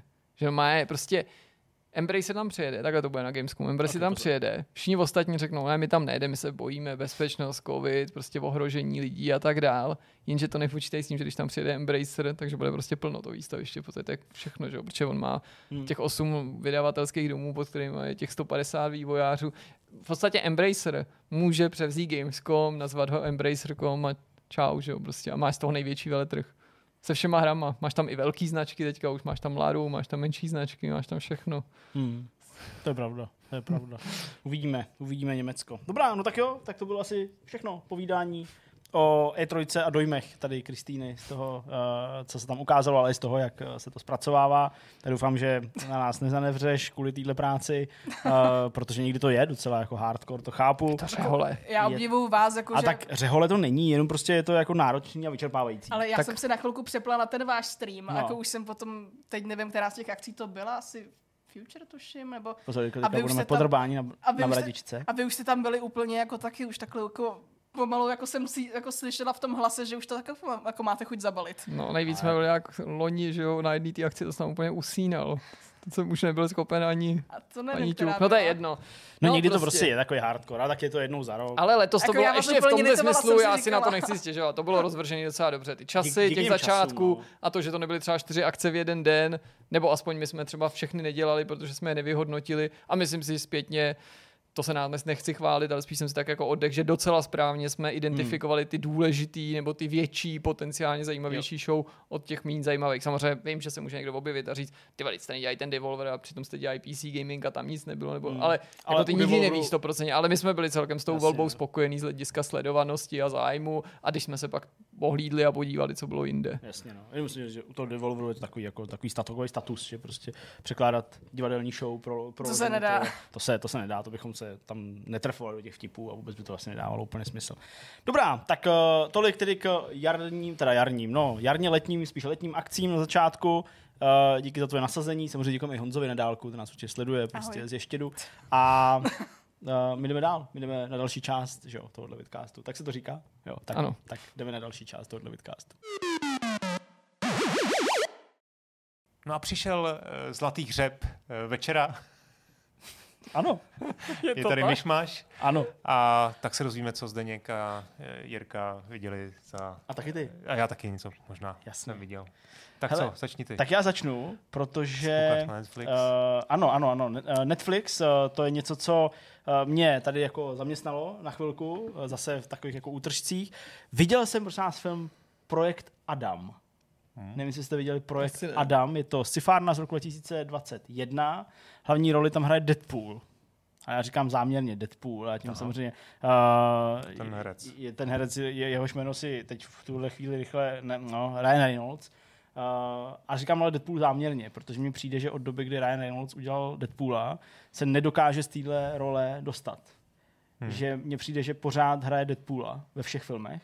Projekt Adam je o tom, že, nebudu spoilovat, že on je v budoucnosti, kde se dá cestovat do minulosti, není v budoucnosti příliš vzdálený a vrací se zpátky do doby, kdy je jemu samotnému asi 10 nebo 11 a omylem skočí do té doby právě, kde je mu 10 nebo 11 a omylem potká sám sebe jako malýho a omylem společně zachraňují svět a taky ještě jednu záležitost, nebudu říkat a co. Ale prostě jde o to, že je to taková jako sci-fi komoška s trochu nějakým jako vážnějším pozadím, protože jejich, říkám záměrně, jejich tatínek už je mrtvý asi 2 roky, z pohledu toho teda malýho Ryana Reynoldse, a maminka to ne příliš dobře jako zvládá, byť se snaží být navenek silná žena, která jako všechno zvládne, a dochází tam prostě k těm situacím, kdy jako starý Ryan Reynolds nebo jako ten dospělej tomu malýmu prostě říká, aby se nechoval jako kretén, jo, protože prostě v tuhle chvíli zrovna máma prochází strašně těžkým obdobím a až prostě za 30 let si to uvědomíš, tak se nebudeš nesnášet za to, jak se... Hrál Bruce Willis, ne? Nebo takový to... Jo, jasně, ano. Tak vlastně mě jako zajímala ta premisa, je to vlastně docela pěkně natočený, že to má jako hezký efekty, je to jako hezký tou výpravou a tak, že to není žádná jako šmucka, ale vlastně až do samého toho konce, byť tam jsou i jako jímavý momenty, tak fakt jsem prostě jako nedokázal nevidět toho Deadpoola, prostě těma hláškama, jo, tím jako přístupem vlastně jako k sobě samýmu, hnedka vlastně od začátku, co se tam objeví, jo, tak prostě se drž hubu, jo, prostě říká sám sobě vlastně, jo, a jo, prostě už nic neříkej, jo, prostě takový jako vždycky takový jako stěry, který vždycky ten Deadpool jako dělal, a bylo to takový jako zasazení do té role, tak mi prostě přijde, že se z toho nedokázal úplně vymotat, ale vlastně mě to jako nevadilo, nebo jako nepřišlo mi to, že to je nějaký úplně velký problém, a vlastně byly jako místa, kde jsem se jako smál. Jo, neříkám nějak extra nahlas, protože jsem to sledoval někde ve vlaku, tak nechtěl jsem jako tam dělat divadlo, ale vlastně jsem se jako i některým místům zasmál, takže takovej výplach hlavy, ale vlastně jako asi mě to nějak potkalo mezi nějakou únavou a tak dál, takže vlastně to můžu jako doporučit jako naprosto oddechovej film, od kterého si neslibujte nic hlubokýho, není to žádná vážná sci-fi, jo, to jako vůbec, ale je to vlastně jako docela taková příjemná sci-fi komedie, tak to se mi líbilo a byl jsem rád, že jsem jako něco konečně taky viděl a že jsem to jako mohl tady říct, protože se to nestává příliš často. A co Steam Deck ještě pořád? Steam Deck teďka já mám doma 2 dny, já jsem na něm dohrál Quarry, já jsem totiž Quarry, abyste chápali, tak mělo tím embargem té recenze, nebo prostě jako těma review guides, nastaveno, že vlastně točit záběry, nikoliv mluvit, ale točit jako záběry se daly jenom prostě z nějaký části hry, dejme tomu z třetiny, nebo no, tak asi ze třetiny hry, a zbytek už se nedal točit jako videem, takže jsem využil tu možnost, že to můžu odehrát na tom Steam Decku, protože prostě neuniklo by mi to, že nemám záběry, jo, ale tu hru jsem tam dohrál. Takže třeba na Steam Decku jsem prostě dohrál Quarry a to jsem, a říkám dohrál, takže jsem odehrál třeba 5 hodin Quarry jsem odehrál na Steam Decku. Včetně mýho jako skvělýho splitu prostě na konci, kdy jsem se vrátil o 2 hodiny dozadu, protože tam máš tu funkci rewind a říkám, pak jsem to i zkoumal, říkám jsem to i ve streamu, který jsme dělali z vašeho pohledu minulý týden, že je tam moment skoro na začátku hry, který my jsme ještě neviděli teda, takže dejme tomu hodinu po startu, 1,5 hodiny po startu hry, je tam moment, ke kterému se dá tak po dalších 6 hodinách tím rewindem vrátit. Nechtěně. A ta hra, no nechtěně, ty si prostě rozhodneš, že chceš jako ale ty nevíš, přesně, ta hra ti totiž jako neřekne, co se po aplikaci toho přetočení, a to se stává tváří v tvář smrti nějaký postavy, ty se můžeš jako rozhodnout, že ji zachráníš, takže jako přetočíš čas, a ono se to přetočí k rozhodnému momentu, od kterého se odstartovalo to, že ta postava umře. A přitom by tak stačilo třeba krásně i ve stylizaci té hry tam třeba umístit nějakou jako časomíru ala VHS, že by ti to ukázalo, že budeš muset přetočit o takovou dobu. Ne? Ale protože se někdy jako asi ten osud toho člověka skutečně odvíjí od nějakého momentu, který prostě jako uděláš, tak hra je takhle napsaná, tak tě fakt může hodit téměř z konce, třeba do stavu 1,5 hodiny. A vlastně v té hře nejde ani přeskočit dialog. Jo? Což je to, co jsem psal prostě v recenzi samozřejmě, co mi jako vadilo na tom. Takže to jsme trochu odbočili od toho Steam Decku, ale prostě to byla třeba věc, kterou jsem jako moc nechápal. Ale odehrál jsem na tom a vlastně řekl jsem si, jo, to je vlastně super to mít, protože jsem věděl, že jako v tom vlaku i třeba s nějakým podělaným zpožděním, který prostě teď je fakt jako každou cestu, a většinou to vychází na ten můj vlak, vždycky se pak podívám jako na to, jako, jak jel ten vlak předtím, jo, nebo jak pojede ten vlak, vždycky všechno v pohodě, můj 27 minut zpoždění, děkuju, tak s tím Steam Deckem jsem jako se cítil volnější v tom, že jsem jako mohl aspoň ten čas využít. Takže to bylo rozhodně super a chválím Valve za jako neustálý updaty, pořád jako vylepšování, fakt třeba se úplně zesvižnilo, jestli to je slovo, to pohybování tím menu, tou nabídkou těch her, který třeba máš, nebo tím jakoby storem, že, tím obchodem, že to je fakt jako rychlejší, že to prostě jako trvalo, než se jako načte. Je to něco podobného, nevím, jako se třeba zrychlil store na PlayStationu. Jo, tím, jak je součástí toho dashboardu, že jo, tak je takový prostě jako svižnější, nějak to jako nenačítá. Tak to jsem byl takový jako potěšený. To je fajn. Pak řeším takový úplně jako legrační zásek s barákem, který mě teda jako bude asi ve výsledku stát 40 000 korun. Tyhle ty fóry jsou vůbec nejlepší. Ty jsou... Za ně pak takhle zaplatíš, to si mohl poslechnout nějakého komika doma. Asi to na nějakou soukromý show. Přesně, to jsem si mohl jako koupit, protože my jsme si... rodinný známej mojí manželky má firmu, která dělá předokenní žaluzie nebo rolety. A my jsme asi před půl rokem, když se nás na to stavební firma zeptala, jestli jako budeme chtít jako od nich předokenní žaluzie nebo máme nějakého vlastního zhotovitele, tak jsme se právě jako ptali toho rodinného přítele. On říká: "Dobrý, Zdeňku, prostě já to vyřeším, já se s nima spojím, jo, a prostě uděláme to jako v naší režii, my ti na to dáme nějakou lepší cenu a takovýhle ty věci, jo." Tak no, říkám: "V pořádku, tak to jsem rád." Tak se to i jako řešilo, jo, ten prostě člověk s tím jako počítal, jako je připravený to jako zhotovit prostě a tak dále.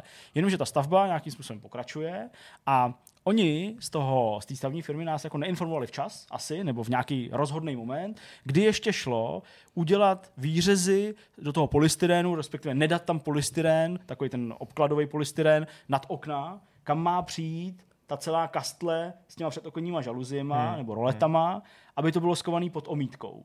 No, a my jsme tam jeli, protože po mě chtěl elektrikář, s tím nesouviselo, jenom upřesnit nějaký rozmístění nějakých zásuvek, protože já jsem dělal dost změn ve smyslu, jako kde jsou LAN, kde jsou jaký zásuvky a tak dál. Tak po mě chtěl nějaký upřesnění, jak jsme tam přijeli, já jsem to jako koukl a pak on říká: "No a taky dělám tady přípravu na ty žaluzie, na ty rolety." A říkám: "Aha, no to já vlastně nevím, co jako úplně přesně potřebuji." Tak jsem volal toho rodinného přítele, toho, co má tu firmu, tak mu to říkám, on přijel a zhrozil se, protože náš barák ten den měl jít už jako na omítku. Ale výřezy nad oknama nemá. Jo. No a tak jsme prostě zjistili, že jako sice ten, co to má vyrobit, tak jako se s tou stavební firmou spojil, ale nikde to není napsaný, že jo? Takže já jako se nemám moc čeho opřít a říct, jako tady jsme vám to řekli, že to tam potřebujeme, takže na to nikdy nedošlo. On, ten, co to má zhotovit, mi říká, že to je pro ně automatický, že to prostě říká úplně ke každý objednávce, každýho baráku, že to má jak naučenou mantru. Ta slečna, která to jako přijímala tu informaci, tak řekla: "Já si to jako nepamatuju, je možný, že to zaznělo, ale nepamatuju si to, nikde to není vyspecifikovaný." A tak se museli jít vlastně jako těma zedníkama, který si najímá ta stavební firma, nebo respektive spíš ten developer si najímá ty zedníky. Zedníci jsou nadšený samozřejmě, že jo, protože mají barák postavený a prostě chtěli omítku a chtěli dělat něco dalšího, tak mi to vykalkulovali na 40 000, že jo, jako pronájem lešení o x dní, pozastavení té práce, vyřezání jako toho materiálu, vlastně zahození toho materiálu, takže jako ještě ten materiál, který se jako nepoužije, to několik metrů čtverečních, protože to je u každého okna. A všechno tohle, tak teďka jako řeším takovýhle jako srandy, že prostě jako jen tak 40 000 za to, aby mi vyřezali díry nad oknama a celý pak to bude stát třeba 120 000, takže to je jako třetina, řekněme, ceny jenom za to, že mi to vyřežou. Přitom to šlo udělat zdarma, přitom to šlo udělat všechno jako před pár dnama de facto, než tam dali okna. Tak to jsou takovýhle jako věci, které jako řeším, takže tak. Ale radost mi samozřejmě dělá dcera, která hrozně mluví. Úplně to nechápu, prostě mluví úplně jak kdyby prostě a bude to jenom horší, mluví a umí spoustu věcí, už jako spoustu slov, strašně rozumí hrozně, aniž by jako třeba něco řekla, takže když použiješ nějaký jiný výraz pro snídani nebo prostě jako že se jde jíst, tak úplně to reaguje ham, jako už jako chápe, takže jsem jako nadšenej a furt se jí snažíme jako naučit chodit, aby jsme už jako nemuseli jí prostě nějak jako furt držet. Člověka bolí hrozně záda, nevím, jestli to pamatujete, když jste jako chodili s dítětem. Já teda jsem úplně, jo, Markéta taky, prostě hrozný, takže... Jsi kousek nad ní.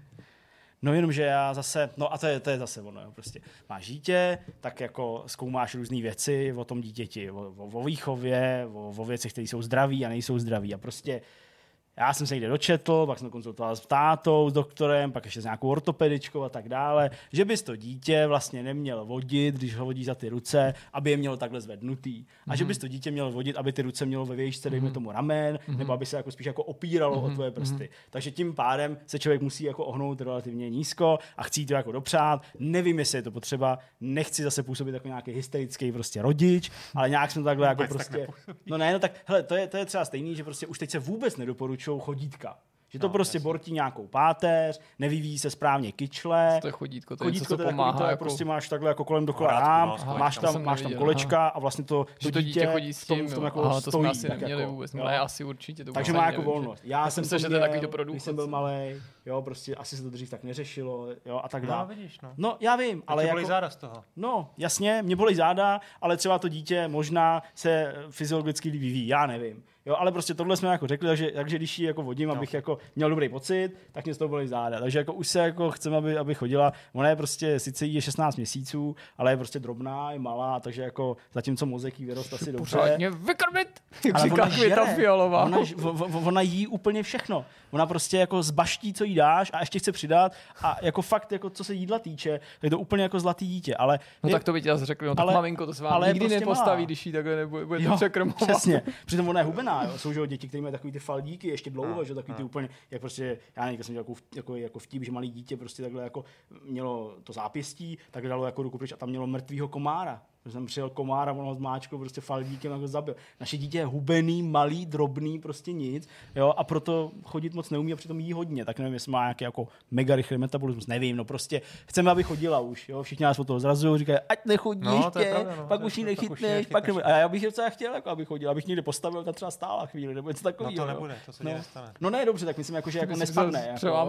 Jako, no, tak jasně, že bude běhat, ale to, no, tak takovýhle věci řeším, no, a ty vlaky jsou fakt hrozný, opravdu. Nechápu, že fakt každá cesta je prostě zpoždění. Fakt hrozný, jako 20 minut, 30 minut prostě vůbec, jako fakt hrozný. To mě úplně ubíjí.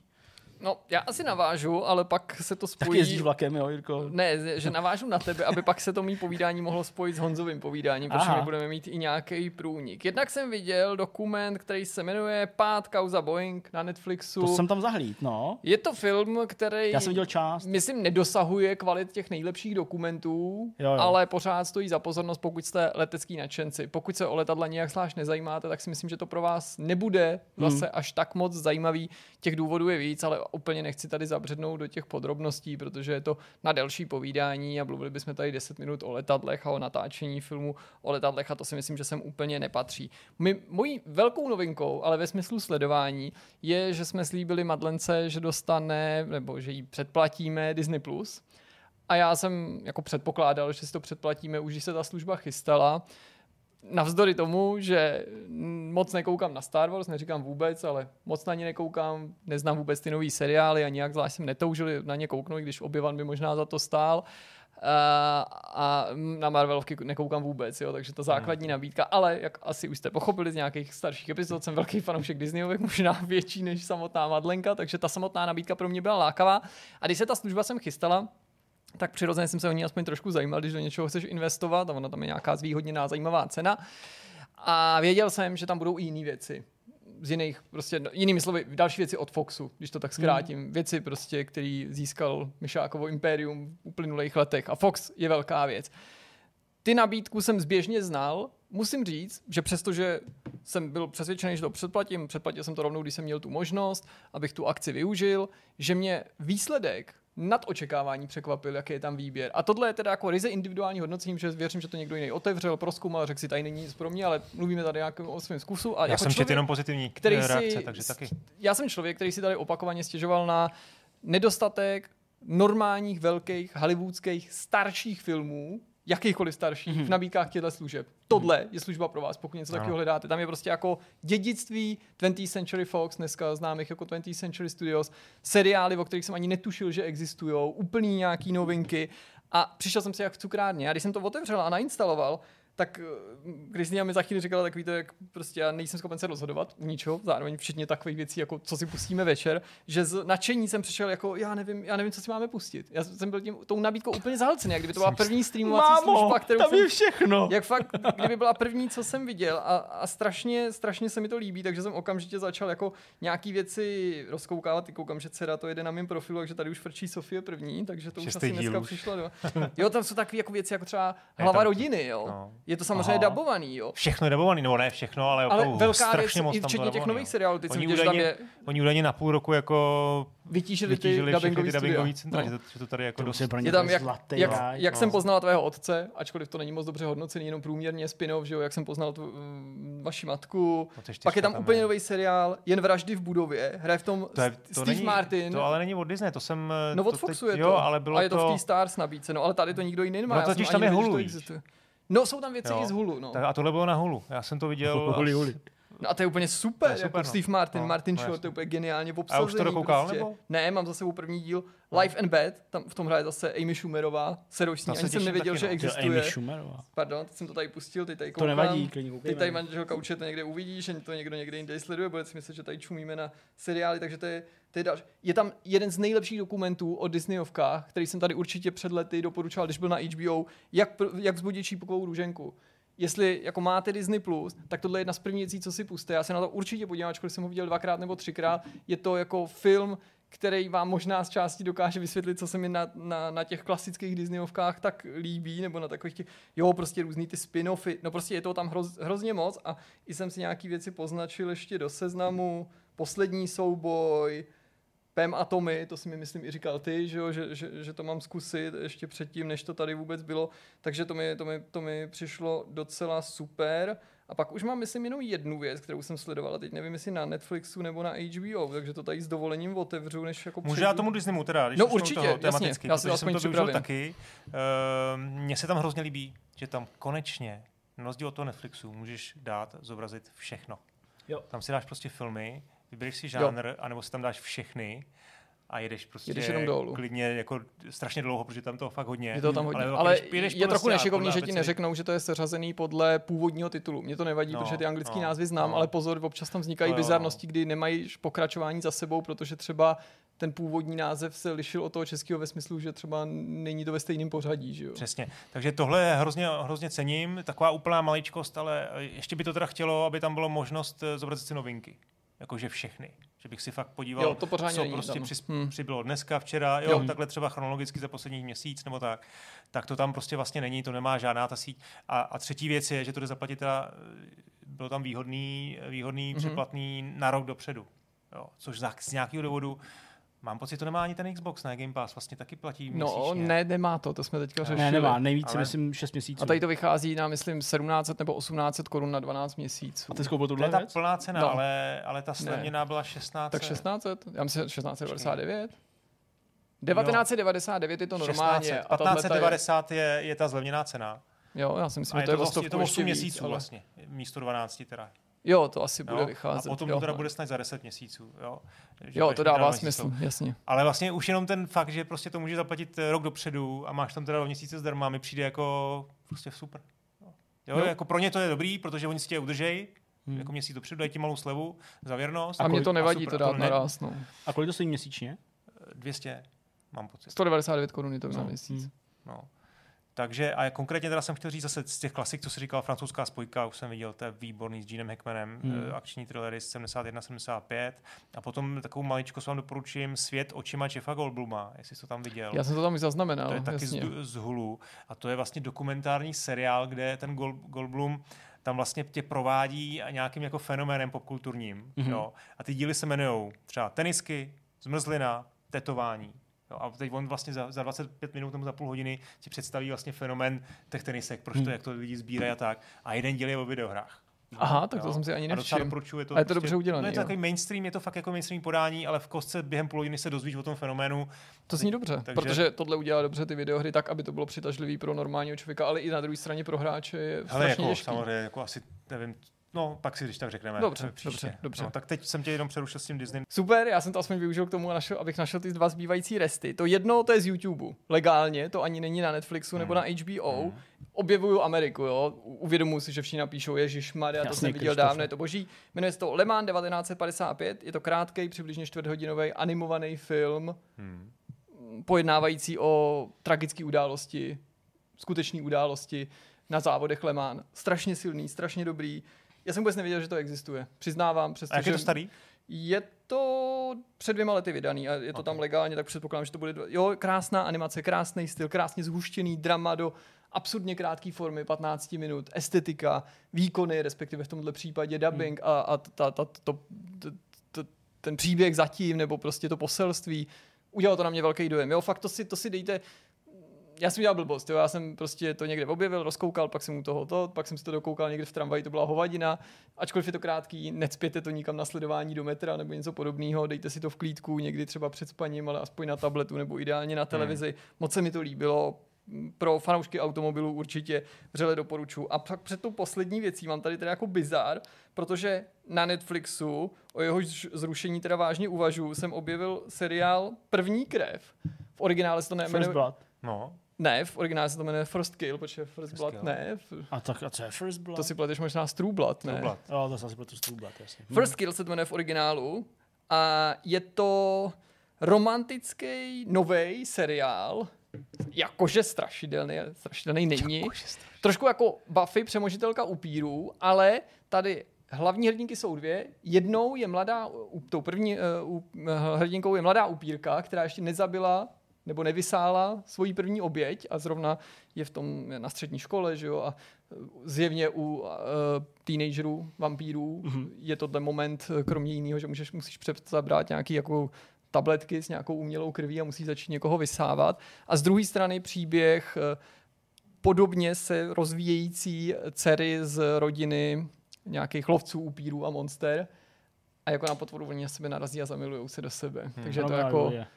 Přesně. No, dokonce ta jedna se jmenuje Juliet, myslím, že to taky ještě to. No, prostě, hele, jako chtěl jsem na to koukat, jakože u toho budem usínat, jo, takový to jakože, ne, protože to v posteli, ale to že tak jako romantický, takový, to neznám tohle vůbec. Ne, to prostě je fakt úplně, nejde na to koukat, je to hrozně blbý, já jsem hrozně zklamaný, protože já jsem věděl, že to jako bude takový jakože blbý, jo, ale myslel jsem, že to bude tak jako blbý, že to v pohodě dáš, jo, a že budu koukat prostě na upírku a lovkyni upírů, co objevují svoji probouzející se monstrózní sexualitu, ale bohužel bych vám to nemohl doporučit a nevím, jestli to ještě někdy vyzkouším. Moc se mi to nakonec nelíbilo, přestože jsem si myslel, že jsem potenciální cílovka. Takže mým největším zážitkem nakonec byla návštěva Malý herny Čeňka Cibiena, což tady bude vypadat jako úplně šílená nemístná reklama.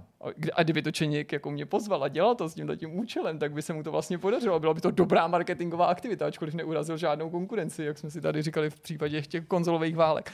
Ale my jsme měli fakt ten napínavý týden, nebylo nic moc často jako logický, ale mně se přesto podařilo jeden večer, když jsme se tady odsud vzdálili, tak jet ještě do 3 nebo do kolika hrát na nějakou jako slezinu, kde byl i Honza Modrák a jenom chci říct, že jsem to strašně užil a že to místo mi přijde super, protože tuhle tu malou arkádovou hernu, která je teďka na Českomoravský. Jo, je to vlastně kousek od tu areny. No. Tu jsem navštívil poprvé, tam jsem nikdy nebyl, byl jsem na 600 a tak. A myslel jsem si, že je mnohem menší, protože to je takový místo, jako, který si pronajmete, že tam nejdete jenom jako návštěvník, ale skupina lidí si pronajmete podle toho, kolik vás je, tolik zaplatíte, máte to asi na 3 hodiny a tak dál. A já si myslím, že tam je pár automatů, pár konzolí, pár počítačů, ve skutečnosti je to mnohem větší, je to úplně super ten prostor. A ty automaty, prostě skvělý motokáry jsem hrál, zazpomínal jsem na lyžování od Namka, který jsem miloval, zahrál jsem si Air Combat, ten původní z 93., který předcházel ještě Air Combatu na PlayStationu, ze kterého se posléze vyvinul Ace Combat, taky bomba, Ferrari, prostě vyzkoušel jsem nějaký úplně nový japonský automat, jehož jméno si samozřejmě nepamatuju. No, máme jméno podle mě to anglický. Protože to existuje ve 12. Segarelí ve 4, samozřejmě, taky paráda. To Outrun taky, jako, no, tam ten závodní. No. Takže fakt jsem si to užil. A krom toho jsme si tam teda zahráli s Honzou Modrákem nějaký deathmatch, ale klidně si to tady můžeš převzít. Ty jsi sliboval trash talk, tak jako tak to... Cože? Tak já ani nepoužívám takovýhle termín, jaký trash talk, to hráli v deathmatchi. No hele, bylo to hrozně zábavný, protože... Já jsem zvědavý, co z toho řekne. Mělo podle mě jako příznak takovýchhle jako nostalgických akcí v tom smyslu, že nevím, jestli jsem byl nejmladší možná, byl jsem nejmladší. To asi jo. No. Jo, ale přesto tě 38. A ono nás tam potom ke konci, když přijel, vlastně, tak už tam byli jako poslední 4-5 lidí, no. Já s Čendou, pak tam byl jeden Čendův kamarád, který mu podle mě bylo taky ke 40. A Petr Svoboda. A vlastně Petr Svoboda tam ještě byl, no. No, takže ten... asi chápete, jaký tam byl přibližně věkový průměr a tyhle lidi si řeknou, tak co jsme dřív dělali, že jo, prostě hráli jsme Dukáče, hráli jsme Quakea, a jo, tohle, jak si to zahrajeme. Tak když jsme konečně si vyjasnili, co si zahrajeme, tady jsem byl teda samozřejmě přehlasovaný, protože první volba padla na Duke Nukem Forever. Už jsem přešel i na ten slovník, prostě 90kovej. No prostě my jsme to nejdřív nebyli schopní ani zapnout, jo, prostě kam se připuješ, kam ty... Ale nechtěli to zapnout, podle mě. Jak nechtěli to, teď já jsem byl furt ready. Pak mě posadili mě úplně záměrně, cíleně k počítači s rozbitou myší. A když jsem říkal, já s tou myší něco mám, mimochodem chovalo se to skoro stejně jako ten gamepad během dnešního streamu, že mi to furt vycukával nahoru, tak všichni, ale nekecej myš, jo, prostě co máš s myší, prostě to vůbec nefungovalo, jsem nemohl ani hrát prostě. Strašný. V jednu chvíli tam někdo zapnul single místo mulťáku, já vás nemůžu najít, nebo kdeže to máte, nebo prostě. A omluvou samozřejmě bylo to, že to byla ta stejná mapa, že jo, jak se jmenuje ten první, ta Hollywood první Holocaust, no, Hollywood Holocaust, tak to si splete, že jo, první level Dukáče v singlu a multiplayerovou mapu. Což ty jsi řekl Duke Nukem Forever? No, 3D, pardon. 3D, že jo, já až teď se na tím přemýšlel, říkám, prostě hráli Duke Nukem Forever, ne, to jsme nehráli. No a pak rovnou jsme šli na ten Unreal Tournament. No to vydrželi asi 4 minuty tohle hrát. A proč? No protože to bylo, no, tak já jsem, mě nefungovala myš. Jo, ne jasný, rychlý. Ty jsi byl diskvalifikovaný, ale fungovala myš. A tak ty vole, teď jste se pak přiznali, tak, že ta myš nefungovala. Teď to pak i Čeněk sám řekl, že ta myš je tam fakt na hovno. Jasně, no určitě no. No to vypadá jako, že to no, není pravda. Ne, je to pravda, samozřejmě je to pravda. Přeset najednou to začalo fungovat. Ne, přeset jsem si a nakopal jsem ti prdel ve Facing Worlds, o kterých si nedávno řekl, že je to přeceňovaná mapa, a pak se ukázalo, proč si to napsal, když tady chceš ten trash talk, protože si prostě byl na hlavu poražený, nedali jste ani jednu vlajku, že jo? No jasně. A proč prostě hráli jsme ve dvou? No my jsme hráli taky ve dvou. A ten můj kolega, no hele, jo, takže já utekli jste špatnou z Duka, který jste dostali prostě zase ode mě. Já jsem z něj neutek, já jsem tam furt byl, co to kecáš? Já jsem z něj ani neodešel, přestože jste mě posadili ke špatný myši, tak jsem to dál hrál. Z toho vidcastu, je tam, já to teda hodím zpátky na kole, jo, jasně, porazili jste mě, to je pravda. Já jsem se tam vůbec nechytal, protože se tam Čeněk postavil nahoru, začal kempovat, ty jsi tam běhal prostě pro ty vlajky, ten druhý kluk, který měl hrát se mnou, nevím, a teď si šel dolů a já jsem tě zastřelil. Ty jsi tam furt umíral. No jasně, protože prostě furt ty vole, jako já jsem chtěl jít pro vlajku, vůbec nebyli jsme koordinovaný, jako strašný to bylo. A takže jsem pak prostě normálně jako rage quitnul a šel jsem do prda. Nešlo to. A jo, a ještě jsem tam několikrát jsem řekl, a pak jsem říkal, kluci, a nedáme teda Quakea nebo Duma. Tady já nebyl proti. Ani ťuk, ty vole. Co to je vůbec? To není pravda. A navíc a ještě jsme hráli několik. Ty si furt chtěl měnit tu mapu a žádná ti nebyla po chuti. Byli jsme na nějaký. Tam si řekl, že nejsou zbraně. Já jsem chtěl jenom přehlednout na mapu, prostě kde zbraně, to ten Facing World by vlastně vyhovoval nejvíc z nich, protože no prostě no tak víc se to měnilo jenom na tvý přání. Ty říkáš, že my jsme ne, to není pravda. To není pravda, to lžeš. Vždyť jsme tu mapu 4krát změnili, až dokud si nebyl spokojený. Dobrý, no. Tak jo. Nebylo to tak, Honzo. Ale vyhrál si, já to prostě uznávám, vyhrál si a ani jsem tě nemohl zabít, prostě byl si jako ne... A já teda nejsem člověk. Nesmrtelný. Což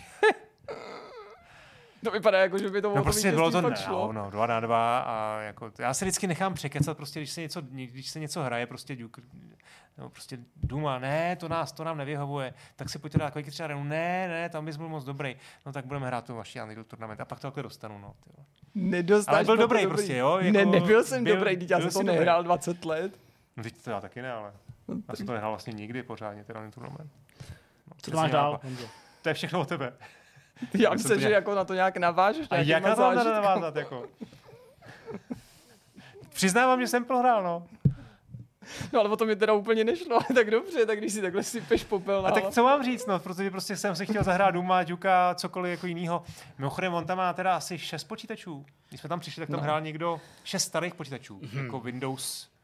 Jako 6 počítačů má dneska kde, já nevím, proč to ten obličej. Tohle ale je ekvivalent toho, když jsou dva opilí, baví se hodně a já jsem tam přišel po té, co jsem byl na svatbě a ne na svatbě, pardon, nejlépe někde v divadle a já ještě opilej nejsem, takže já se jako moc nechytám. Ale v pořádku. No. A hrál tam někdo Soldier Fortune. Nějaká parta, která tam ještě končila předtím. A to teda bylo výborný. To jsem koukal jako přes rameno. A jako má tam takovýhle jako vychytávky, takový ty věci. Nejenom ten mainstream, prostě to, co se hrálo nejvíc, prostě jako je ten Doom a Quake 3 Arena nebo Unreal Tournament, ale má tam prostě jako ikonky přímo připravený a jako super. No a nevím, jako mám to ještě nějak teda zakončit, jako co jsme ještě hráli jinýho spolu. Tak už to všechno. To asi stačí. Aha, nevím. Musíme se tam vrátit a dát to pořádně. Já musím jít s váma. On dorazil prostě po půlnoci. Já musím lobovat s Honzou za Quake 3 Arenu. No, tak no. To příště. Tak, to musíš někdy přijít, ale. No, tak chápu, no. Já mám hry vlastně, ale ještě knížku. Přečetl jsem knížku, kuci. Muž, který spadl na zemi. Říkám to něco? Ne, něco jako ten film od Bowie. No, jasně. Tak, napsal to Walter Tevis v roce 1963. Je to sci-fi. U nás to teda poprvé vyšlo v loni od Arga.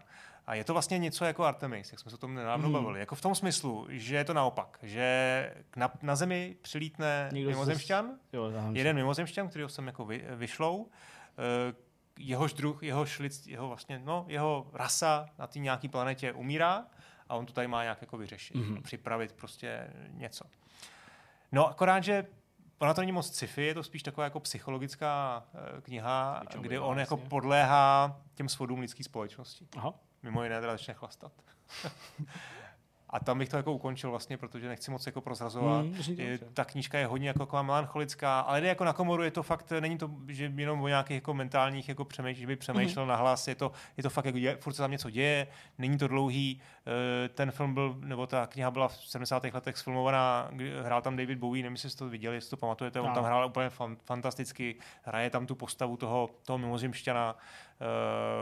Jako fakt zážitek, ale ta knížka teď vyšla jako poprvé v českém překladu a strašně doporučuji. Úplně mě to nadchlo. Nevím, kde jsem na to přišel, prostě mi to objevilo na stolku, jestli to manželka jako půjčila v knihovně, tak jsem to opadnul a za 2 dny jsem to přečetl. Jako fantastický.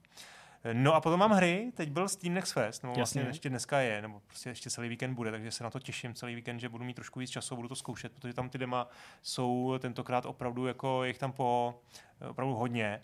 Zejména teda já, který mám rád ty takový ty boomer shootery, jak se jim říká, ty FPSka ze staré školy, tak tam teda je na výběr strašně moc věcí. Anger Food, Metal Hellsinger, to jsme hráli. Trepang 2, to jsme hráli. Deadlink, Agent 64, to je vlastně udělaný GoldenEye. Ano. Kultik, to jsme nehráli. To je vlastně Blood normálně, jako pokračování Bloodu, úplně jako low-res, no myslím, že to tam je, ty takovýhle jako nesmyslný zbraně prostě, jo. Úplně brutální hororová FPS, má to prostě jakou tu low jako fakt nízko rozlišení grafiky. Právě se to říká Blood, jo. Fakt, jo. To teda slyším. No jasně ne, já rozumím, ale jakože takhle, jo. Tak to jsem teda říkal vždycky Blood. Jediná, kterou jsem uměl dobře říct. A pak Selako, jo. To no, to jsme se taky nepustili, viď? Stáhli, ale nepustili. Ještě to ne, se ne, jako no. Fakt dejte, protože to je na GZ Doomu. A teda jak to vypadá, jako... Je to dobrý. Je to fakt dobrý. Je to taktický, je to prostě jako jít do fíru. Vaše toho chlápka s tou motorovou nohou jsme hráli, s tou motorovou pilou. Ale to už vyšlo. No bylo už to někdy dřív, ale je to dobrý, já myslím, že pořád to má malou publicitu. No, jo. Takže těchto boom shooterů tam je asi 20. Jo, je to další her jako zajímavých z každého žánru, si to asi můžete říct teda i vy, jestli jste něco testovali. My jsme streamovali pár demů. Já jsem si právě říkal, že by se mohl někdy naběhnout na stream tady těch věcí, ale tak třeba to ještě zrealizujeme. Ještě tady mám jednu teda hru Undetected, což je vlastně stealth věc, která je udělaná ve stylu prvního Metal Gearu. A má přesně takovou tu jednoduchou grafiku. Já jsem to někdy viděl. Přesně tak jsem to týden, no. Přesně, takže to je ta hra, která vypadá jako Metal Gear, jasně, no. No a to je za mě asi myšmaš, no. Ještě vlastně jsem chtěl říct ten Super Mario Strikers, protože jsem ho recenzoval, tak nebudu jako hodnotit tu hru, ale mám k tomu takový zážitek, protože jsem to chtěl otestovat z... Ten multiplayer, tam je, jak si můžeš to hrát na Joy-Conech až v 8 lidech, jo, na jedné televizi. Nebo samozřejmě online, ale... Ta online verze mě zklamala v tom, že musíš hrát vlastně, že hrajou 4 počítače nebo 4 switche a na každém teda musí být 2. Jo. Že to nemůžeš hrát prostě proti 7 jiným lidem na světě, takže to vlastně je trošku jako, nevím proč, ale chtěl jsem zkusit ten lokál. Ta hra je, asi jste to četli v té recenzi, je taková dost jako na to, že to je arkáda, tak opravdu vyžaduje jako skill, musí se do ní jako dostat. Je to až jako v dobrém slova smyslu, ale i v tom špatném, že to opravdu musíš jako se to naučit. Takže já jsem pozval prostě kamarády, spolužáky syna, 10letýho ze školy a on přitáhl 4 kámoše, takže nás bylo 6, nebo nás teda 8, a ono to teda jako stačilo. Představ si prostě 6 lidí, no 5 dětí plus jedno dospělého. Ty vole. A teď jsme se tam jako poskládali k té televizi. Já jim všem vysvětloval, co mají jako dělat, protože některý teda jako hry hráli, ale jako vlastně 2 třeba jako téměř vůbec, takže jsem jim myslel koncept vůbec ovládání. Co ty rodiče dělají? Co to je za výchovu? Tak jako znali prostě mobilní hry, jenom prostě nepochopil jsem to, že musí dát nějaký školení. To je fakt jako sociálku volat na ty rodiče. To je fakt mi přijde už přehnaný. Herní tábor Honzy Modráka. Takže jsem jim vysvětloval prostě koncept jako hraní jako fotbalu na televizi, že prostě tlačítko na přehrávku a tady prostě páčkou se musíš jako pohybovat, cože to není jako dotykový a tak dál. A to byl teda chaos teda u nás a pak byl chaos samozřejmě na ty obrazovce, protože ta hra je ještě jako vlastně, je to jako malej fotbálek, jo? Je to prostě 5 na 5, tak prostě tam, když to umíš hrát, tak se vlastně pořád něco děje a skoro si nevšimneš ani kde je jako míč, jo. Notabene, když teda každý hráč má svou postavičku na obrazovce, kterou třeba nemůžeš jako měnit, jo. Tam to samozřejmě jako když už hraješ v 6 lidech, tak nemůžeš jako si přepínat, to už prostě vůbec nedávalo smysl. Jasně. A ještě ta hra je blbá v tom, ten předchozí díl měl aspoň nad sebou, nebo na GameCube jsem to tak měl. No, šipky. I na Víčku to tak bylo. Byly tam šipky, ale byly různě barevný. Takže si to mohl jako trošku v tom zorientovat. A tady teda šipky jsou, nebo jsou tam číslíčka, ale jsou prostě pořád červený. že prostě v tom schonu nemá šanci vůbec zjistit, kde seš, který seš ty. Takže chaos na obrazovce, chaos u nás v obýváku. Teď já byl prostě cholerický, že syn mu je prostě cholerický po mně, takže my jsme hráli proti sobě, on chtěl vyhrát, já jsem chtěl prostě, aby to mělo nějakou jako... Když jste tam byli, tyhle, tak já nevím, no, co byste říkali, jestli byste možná nevolali tu sociálku znova. A to zážitek, no, co pro recenzi neudělal. No, ale jako to je další věc, teda, jestli úplně nespěcháme... Tak to nechám na příště. Jo, dík. Zdeňku. Tak jo, takže to jsem chtěl jenom říct, jako zajímavý zážitek, prostě to recenzování ještě mě... To byla ale pěkná story. Tak já vidím, ne, prostě, tak už je půl devátý skoro. Minuty, ani už ne, že jo? Jo, tak jo, prostě, tak jenom jsem chtěl říct, že prostě ještě na starý kolena při tom recenzování, už teda toho moc nerecenzuju, pár titulů do roka u vás stihnu, jako, tak prostě to vem, tak jako hecnu a řeknu to zodpovědně, pozvu prostě ty děcka a dáme to do 6, aby jsme to vyzkoušeli, pak jsem si trošku rval hlavu, vlasy, jako, že to vlastně ty vole bylo úplně... Možná kvůli tomu ta hra dostala toliko tři jsem jí ubral, protože to fakt jako byl strašný zážitek. Kolik jsi dal? 6 a 6 kluků si pozval, no, tak se nemůžeš divit. No. To je dobrý. Když jsi pozval 6 dětí, tak si pozval víc dětí. Tak. Super. Tak jsme na konci. Moc krát díky, že jste se dívali. To bylo hodně teda ještě uvolněnej myšmaš, ale já myslím, že vám to vadit nebude a my se tady taky nějak udobříme, až nám Honza nakope zadek v důmu, protože porazil i Romera. Říkám, my jsme se nepohádali, nedoufám. Tak ty nepohádali, ty já porazil. Já jsem naopak úplně submisivní. Mě po vítězství vůbec nejde, jak by ti do toho zde někdo přísáhl. Já jsem úplně nesoutěživý. Fakt jo. No fakt, totálně. Nesoutěživý, no. Ty jsi kecal, vole, to není vůbec pravda. Ty byl malej, jak jsi mlátil raketou, no to jo, rval si, prostě byl tak jsem byl malej McEnroe, vole, ne, tak prostě tenis, tyhle, tenis tam ty vážná věc. Ale my si někdy musíme dát tenis, člověče. Ty vole, prostě chceš, aby mě chytila srapl, ty vole, mám prostě pumpu v prděli, ty. Já vám budu podávat míče. Ach jo. Sběrači to vždycky koupí první, to bych vůbec neriskoval. No já to tak nějak. Tak jo, tak to v létě zorganizujeme, no. Tak dobře. Tak jo, tak super. Memoriál Jirky Bigase. No nic. Dobrý jo. Budu si podívat, mám nějakou nedošlánou raketu na to. To už bude málo. Tak si mějte hezký start do nového týdne a uvidíme se zase někdo nějakého videa asi. Ahoj. Čau lidi. Ježiš, to se nemělo.